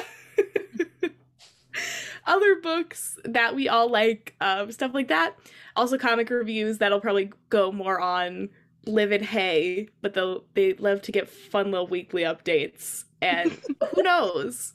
Uh Valance Station episode coming. It, it's it's happening. I don't know when, but the Valance Nation Roundtable is happening. Absolutely. We'll have some character studies where we'll talk about some characters in Star Wars and uh just kind of break them down, probably talk about why we like them or maybe in some cases why maybe we don't like them so much. Uh we're going to have when a new project is coming out, weekly discussions on the TV shows. So that'll start with Andor uh which starts August 30th, but we also have The Bad Batch, Mando season 3, a while out ahsoka tales of the jedi also is coming out at some point. Um and you know we'll probably have some guests on for a lot of those and you can just expect more absolute chaos like today. Like me falling off of my chair. yeah. Anything anybody have anything to add to that? Um, expect a lot more Valance tangents, I will say. Like, let's be honest. I does anyone have a count for today? Has anyone been keeping track? No, It's gotta be I'm at least- It's got to be at least seven. Bessie, I think that's on you. If you want a Valance count, it's on you. I, I I'll guess do the Valance count. Yeah. I'll do the Valance count next time. Thank you, Bessie. my fellow my fellow member of hashtag Valance Nation on this podcast that I converted. It's true. Yeah, yeah. I got you. You you got me. um moving into our next segment which is going to be a recurring segment on this podcast we are starting kessel run book club where we will do kind of like a recap of all the comics that came out in the past week whenever we record and emily will give us an update on her silly little readings and endeavors it's not always Star Wars, but it, there will always be something. Um, and I think we can also pretty much say that we'll be reading most of the Star Wars books that come out. Um, it will be very difficult for me because my brain is in bounty hunters mode right now, but I, I will do it. I'm compromising with myself with that bounty hunters book. I will get myself back into book mode. I promise. Um, for now, we can start talking about this week's releases, which were Dr. Aphra number 21 by Alyssa Wong, uh, Vader, Darth Vader 24 by Greg Pak, uh, Han Solo and Chewbacca number three by Mark Guggenheim, and Obi-Wan number two by Chris Cantwell. So I think this is the order that I read them in. I'm not sure how you read them, uh, Uh, but I read Aphra 21 first, just because that's what I heard the most about. Mhm. Would you like to start there? Sure. We can start there. Excellent. And the listen, I I love Aphra, but the fact that Qi'ra was in this completely overshadowed literally everything else that happened. But Mhm. that's just because I have brain worms. you know. so true. and like I okay, a little while ago I made a tweet saying like what if Qi'ra keeps the bracelets on her her wrist because she doesn't want to I thought about that. Mm-hmm. And then she strategically took takes it off for this to prove a point. And I'm like, hmm. I love being right. So So, true. Good for you. um, I, to be honest, I have not reread Aphra at all, and I'm I'm I'm on issue ten of her 2016 run, which is going swimmingly. Uh, but then I got distracted by bounty hunters, so I stopped. Wow, really? Yeah, I don't know if anybody had any idea, but I was rereading bounty hunters. so I have to go back and reread everything. But from what I know, that conversation with Lucky and Ariel and Qi'ra, I my my jaw literally dropped when it's the panel where she says, "I understand what it's like to have my choices taken from me. No one deserves that." Jaw on the floor. I was like, "Oh my god, they're actually talking about it." And you know what? Good. It- It's it's something that we all like, oh, ha ha, girl boss Qi'ra, she's running the MLM that is Crimson Dawn. But we have to remember, she was trafficked into Crimson Dawn and she was basically Dryden's slave for what? She three was. years? Three years. Yeah, just about, I think, from the time of. She what- sells her like right away. Like it's like Mm-hmm. basically implied that basic as soon as She Qi'ra is taken back. to someone before, yeah. but Mm. yeah, it's he. The first person doesn't keep her for very long because she Mm. is um, feisty. So So yeah, that's a part of Qi'ra that we forget a lot about, and I'm really glad that Alyssa Wong was able to incorporate this in this issue, especially uh, because we have Aphra's will being taken from her by the what is it, the Ascendant?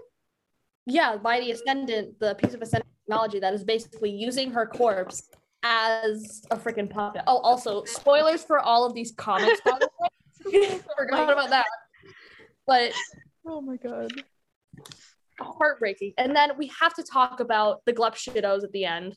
Um, Any and all Aphra fan will remember all of these as either exes or wards that she's taken care of.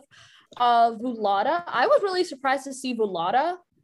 She her last appearance was in Empire Ascendant One when Aphra made that like goodbye message that was not really a goodbye message. Like, come on, girly.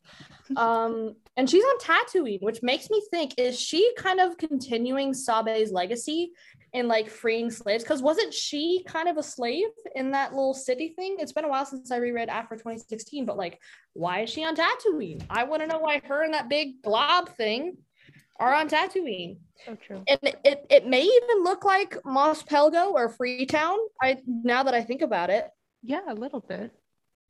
Well, I- I don't know. If this is still the Empire, then it wouldn't be Freetown yet. I think True, it so it becomes would Freetown right Mos Pelgo. after. hmm Um, but yeah, she also they also team up with her exes. Also team up with her other exes, which is great because they're all women and one non non-binary person who is Kho Phon Farrus, who I love dearly with my entire heart. They are an icon. And I actually just bought the Pride variant with Kho Phon Farrus today or yesterday. I don't remember. Um, if it was yesterday, it's okay because I spent a lot of money today and I shouldn't. but anyways, we have to talk about the last page. Magna Tolvin, after what two years showing up again, I literally screamed. She. I I love her. Um, yeah, I'm very glad that she showed up again. Do you have any further thoughts, Liv? I I do not. I do not. Excellent. You summarized all the thoughts. So we can move on to Darth Vader 24, which both Liv and I have previously agreed was in the scope of Greg Pak's run. Kind of eh, That's a comic. it, it's a comic, and so is Obi Wan, but we'll talk about that a little bit later. Um, yeah, this issue, I thought it was cool how they kind of like they went to this random planet with these random people, and of course Kitster and that other guy, I forgot the And other guy's Walt. Wald, that's his name. I, I was happy to see him back after what, friggin' 20 plus years? What is it? 29, 23. 2009, 23 years. They finally reappeared in canon. It was nice to see them. But I, I'm not sure where they're taking this story with this kind of lost colony. Like, it, I, it says they're part of Crimson Dawn, but the, but Sabe is actively fighting against them until they find out that they're Crimson Dawn. I don't know. It's very confusing. Um, but we need to talk about Ochi freaking speeding in on a speeder bike like a freaking 70s action hero. not if any not if Ochi of Bestoon has anything to do with it. Oh yeah, you want to taste too? Plenty to go around. Like, what the fuck is he doing? I love him. That's who bolt bag. Like, what is he doing? oh my god, he's just a silly little guy. He's literally just a silly little guy. And I love him. But yeah, the ending where, for context, in the current Vader comics, they have this like red tinged, um, these like red tinged flashbacks to Vader slash Anakin's past life. Like in this one, there's also a flashback to when he killed the Tusken Raiders. Um, I don't know why they're flashing back to that in a an issue about Crimson Dawn and a lost colony, but they are. But there's a page where it's Vader and Leia watching Alderaan get destroyed, and after last week's Kenobi finale, that was vile. That was foul. I don't know who approved that, but oh God, that was foul. And then it transitions into this like montage of all the times Anakin like killed people, and then Sabe transforms into Padme, and then Padme is like locked out of his little meditation chamber, and then it's Sabe again, and then his meditation chamber gets blown up, and and Sabe gets blown up too. I don't know. The ending is happening. yeah. I uh, so far this kind of arc where Vader has this kind of like task force of people to go after Crimson Dawn because apparently now he's like working for Crimson Dawn. That's also very unclear. Mhm. Valance wasn't in this issue, so obviously zero stars. I mean, that's why it was so bad because he wasn't there. No, I'm just kidding.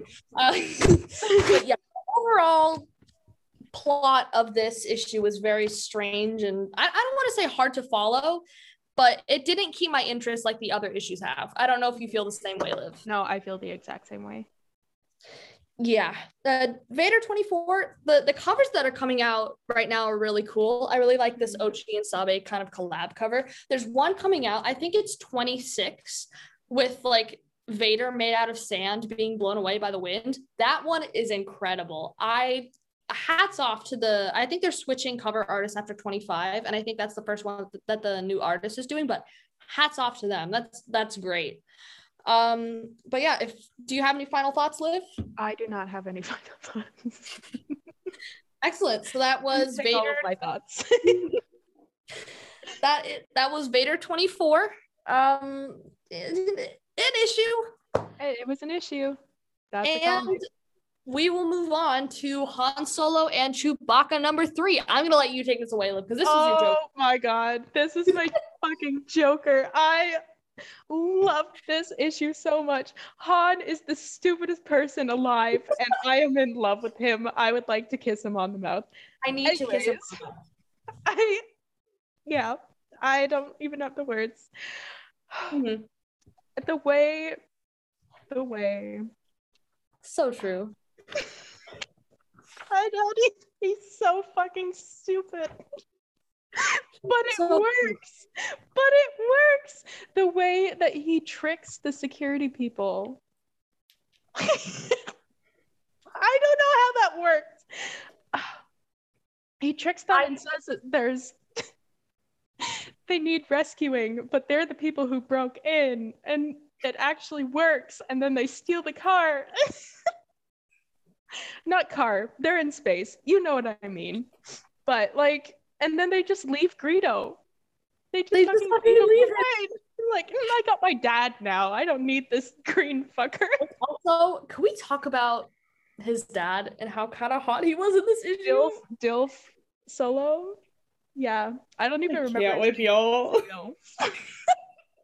He's got an eye patch. Like, He's got an eye patch and his little beige outfit. I don't know if you can see that panel right there. I don't know what. He's I don't know kinda- what it's doing. he- he's, Like- he's kind of sexy though. Like- Now, if he really is Han's dad, I know where he gets it from. So true. but anyways, moving on to the true Joker of this comic is the fact that it aligns with Crimson Reign number three and Madeline's son. Ah! it takes place just before Crimson Reign 3 when Qi'ra goes to to to Madeline and it's like, hey, come join my team of girl bosses. And she's like, cool. Um because Han calls the cops on her, and that's why she gets raided. Han is a snitch. knew. And then, and then, and then, you can't see this Yeah. if you're just listening to audio, but Qi'ra is there, and Han is like, "Oh, it looks like she's made a friend, but that's okay because she's leaving." Bestie, That is your ex. bestie. I cannot handle this. They were on the same planet looking for the same person at the same time, and they didn't know. it's This is my Joker. it was. Mhm. Yeah. Are you okay? Yeah, I'm good. I can't handle it. No. Anyways, um, Can you imagine what normal insane about this comic. can you imagine what he would have done if he found out that was Qi'ra? No, for my own mental health. No. Well, at the very end of this issue, we have an appearance from a furry friend that we got that most people got to know in the Book of Boba Fett, Black Chrysanthemum, but I think they're just calling him Chrysanthemum now. yeah. Um, he freaking he freaking choke grabs Han in a chokehold and lifts him above the ground. Um, I actually love how the artist drew. Uh, I almost said Chewie, how he drew Chrysanthemum. I don't know the way that this artist and uh, Paolo Villanelli, who does the Bounty Hunters comics, they draw Wookiees is just mwah. Mhm. I Yes. really like the artist for this for this comic. Yes, me too.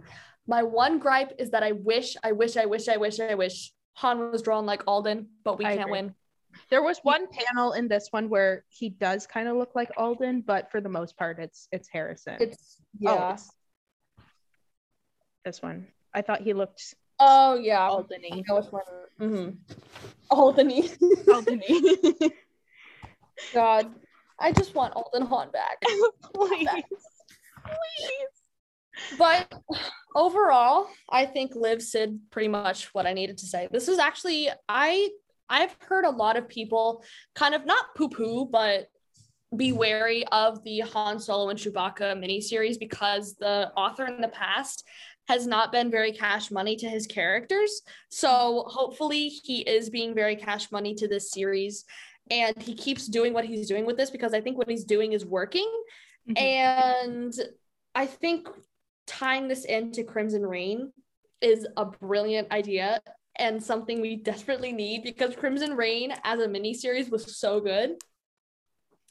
I feel like the the finale, not the finale, the the final issue for Crimson Reign was it was because there were good moments, but it, it was kind of lackluster in like the scheme of building stuff up throughout the rest of Crimson Reign. But Mhm. finding out that Han's ex called the cops on my god, I was like, no, he didn't. It was brain hurt, brain hurt, basically. because like I remember reading the summary for this for this issue, and it's say, saying that it was going to tie into Crimson Reign three, and I knew that Madeline Sun was going to be in it. So I, I just thought she was the connection. I didn't think it meant like Qi'ra was gonna show up. actually taking place at the same time. Like what? I know. Charles Soule. I- Charles no, Soule, listen. listen. Last week I was literally saying, "Oh, what am I going to do? I'm going 4 months without Qi'ra content." No. no, Charles it was Soule one week and she was in two comics. So Wow. I am not starving yet. Still enjoying my delicious meal. so true, bestie. and with that, we can move on to Obi-Wan, which Liv forgot to get at the comic book store, and I quite haven't honestly, read number 1 either, so it, it- it's not worth it. I I don't even know. I think I'll probably continue reading it just because it's Obi-Wan, but I like the concept of this series as a whole. So for those who don't know, Obi-Wan, the title Obi-Wan is it's set in uh, maybe like a couple days or months before the events of A New Hope. And it's basically Obi-Wan writing, if you're familiar with the Star Wars 2015 run by Jason Aaron, he's basically writing the journals of Obi-Wan Kenobi for Luke Skywalker as he's narrating these stories. And how the issue is set up is there's the the portion of the issue where he's like actually recounting the the encounter and like writing it down. And then there's it switches to like a it switches to the actual event happening. And for each they switch interior artists. So for this one they have the main interior artist do the part where he's writing in the journals and then they switch to a different artist obviously to signify a switch or a time jump or whatever you want to call it. Now i think this is a really cool concept for an anthology series and they kind of do it in target vader when they have the different artists that like flashback to valance's time in the empire and then after the empire and then during the events of crimson reign. And I, I like that they use that idea again here but it I don't know what it is. It's just not working. also, this issue was super super dark. Like I don't know about you, but I can barely like see this. And I I'm I'm I've made a joke that like wow, if I had a nickel for every time I couldn't see something in a piece of of media with Obi-Wan in it, I'd have two nickels, which isn't a lot, but it's weird that it happened twice, right? Because episode 6 the the duel between Vader and Obi-Wan, I couldn't see shit. It was 3 a.m. pitch black in my room. I could not see anything. Like I get that you wanted the effect of the lightsabers, but like bestie, I do not have night vision. yeah. and I this definitely I don't want to say it reflected that, but it the whole point of the issue was to like have the issue be in darkness. But like bestie, I had to pull out my flashlight and hold it above it so I could read it. Like no. yeah, we were in the trenches. Um, overall, it has some good like discussions about the concept of light and dark and how Obi-Wan interprets the force. But it's just it's just not working for me. I know a lot of other people really like Obi-Wan and they are Obi-Wan people. I don't think any of us are Obi-Wan people. No. I remember from our. Kenobi discussion. Um, so like I'm reading it because it's Obi-Wan. He's not my favorite character. I'm not afraid to say that. I the covers are great. Phil Noto is doing the covers, which he also did the Han Solo and Chewbacca covers, which he is my favorite cover artist of all time. Uh, his interiors, I, I have my opinions on his interiors, but his you cannot deny his covers are unmatched. Um, but yeah, the Obi-Wan series is not really working for me. Um, but overall, this week's issues were pretty solid. Mhm. Uh, definitely Aphra and Han, Han and Chewie were the standouts. And I can't wait to see where those stories go. Although I hope that Aphra is not going to become the Glup Shitto Olympics, which like it won't. I trust Alyssa Wong. They're doing amazing stuff. Which also, if you haven't, go watch, not watch, read their interview with Kieron Gillen, the original creator of Dr. Aphra, and they talk about Aphra's legacy in um, in gay Star Wars comics. So definitely go read that. Uh, with that, we can switch to M's portion of the Kessel Run book club, and we can check up on what she is reading. Uh, currently, I'm reading Shadow of the Sith. Uh, just came out, and I started it yesterday. I think like 70 pages in so far. So we're just kind of getting into like the plot. But so far, it's already satisfied me because we saw Baby Rey. And really, what more could we ask for? We also saw Kylo, or Ben. I don't know if that's a spoiler, but I mean, you kind of had to expect if Luke was yeah. going to be there. Uh, and that was really fun, and I loved that. They said Lando's middle name, uh, and I fucking love his middle name. I love his middle name so much, so I was like, yes, um, Ochi is my enemy for real. I will fight him.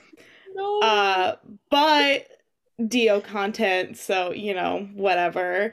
Uh and yeah, I, I really I'm liking it so I I know that a lot of people are really uh, have said really great things about this book. So I'm excited uh to continue on with it. I wasn't like the I'm not the hugest Luke fan, but I think it's interesting to see him at this point in his life um you know after the original trilogy but a couple years into him being um a Jedi master and, and rebuilding the the order. So I think that that'll be interesting and I'm excited because I've heard good things about um like him his and Lando's friendship in this book. And I do think that Luke and Lando are a little bit of an underrated duo. They're fun together. So I'm excited to see more of that and hopefully more of Baby Rey. My beloved, even though I know it's just gonna make it hurt worse, but Yeah. it's okay. I started it the other day as well. I'm only I got to chapter 4 and then I got distracted, but it's good so far and I do I love um Rey and Mira Miramir. Is that how you pronounce it? I I don't, don't even know. And Daffin, Dathan. Dathan. I don't, I I, don't do know how to pronounce that to one. say these names, but Also- they're neat. Rey's parents are so cute. Mhm. They just like Dathan is like he's a simp, literally. Is he's like, oh my god, my wife is so beautiful. Like Male literally five Dathan. lines. the first chapter, he's like, she's so smart and she can do literally anything and she's so talented and I love her so much. And oh my god, she's so beautiful. Her eyes are like, Add him to the Bell Life collection. Yes, exactly. really. I have not started reading Shadow of the Sith because I have been reading rereading Bounty Hunters. I promise I will put it down and I will start. I I promise. yeah. And we uh will be doing like a full episode discussion on Shadow of the Sith when we all finish it hopefully soon. So we'll get into all of our yeah so we'll get into all of our full thoughts and like spoilers when we have all finished and yeah i think that is it for this week so thank y'all so much for joining us on Kessel Run Relay. We will see you next week, and may the force be with you.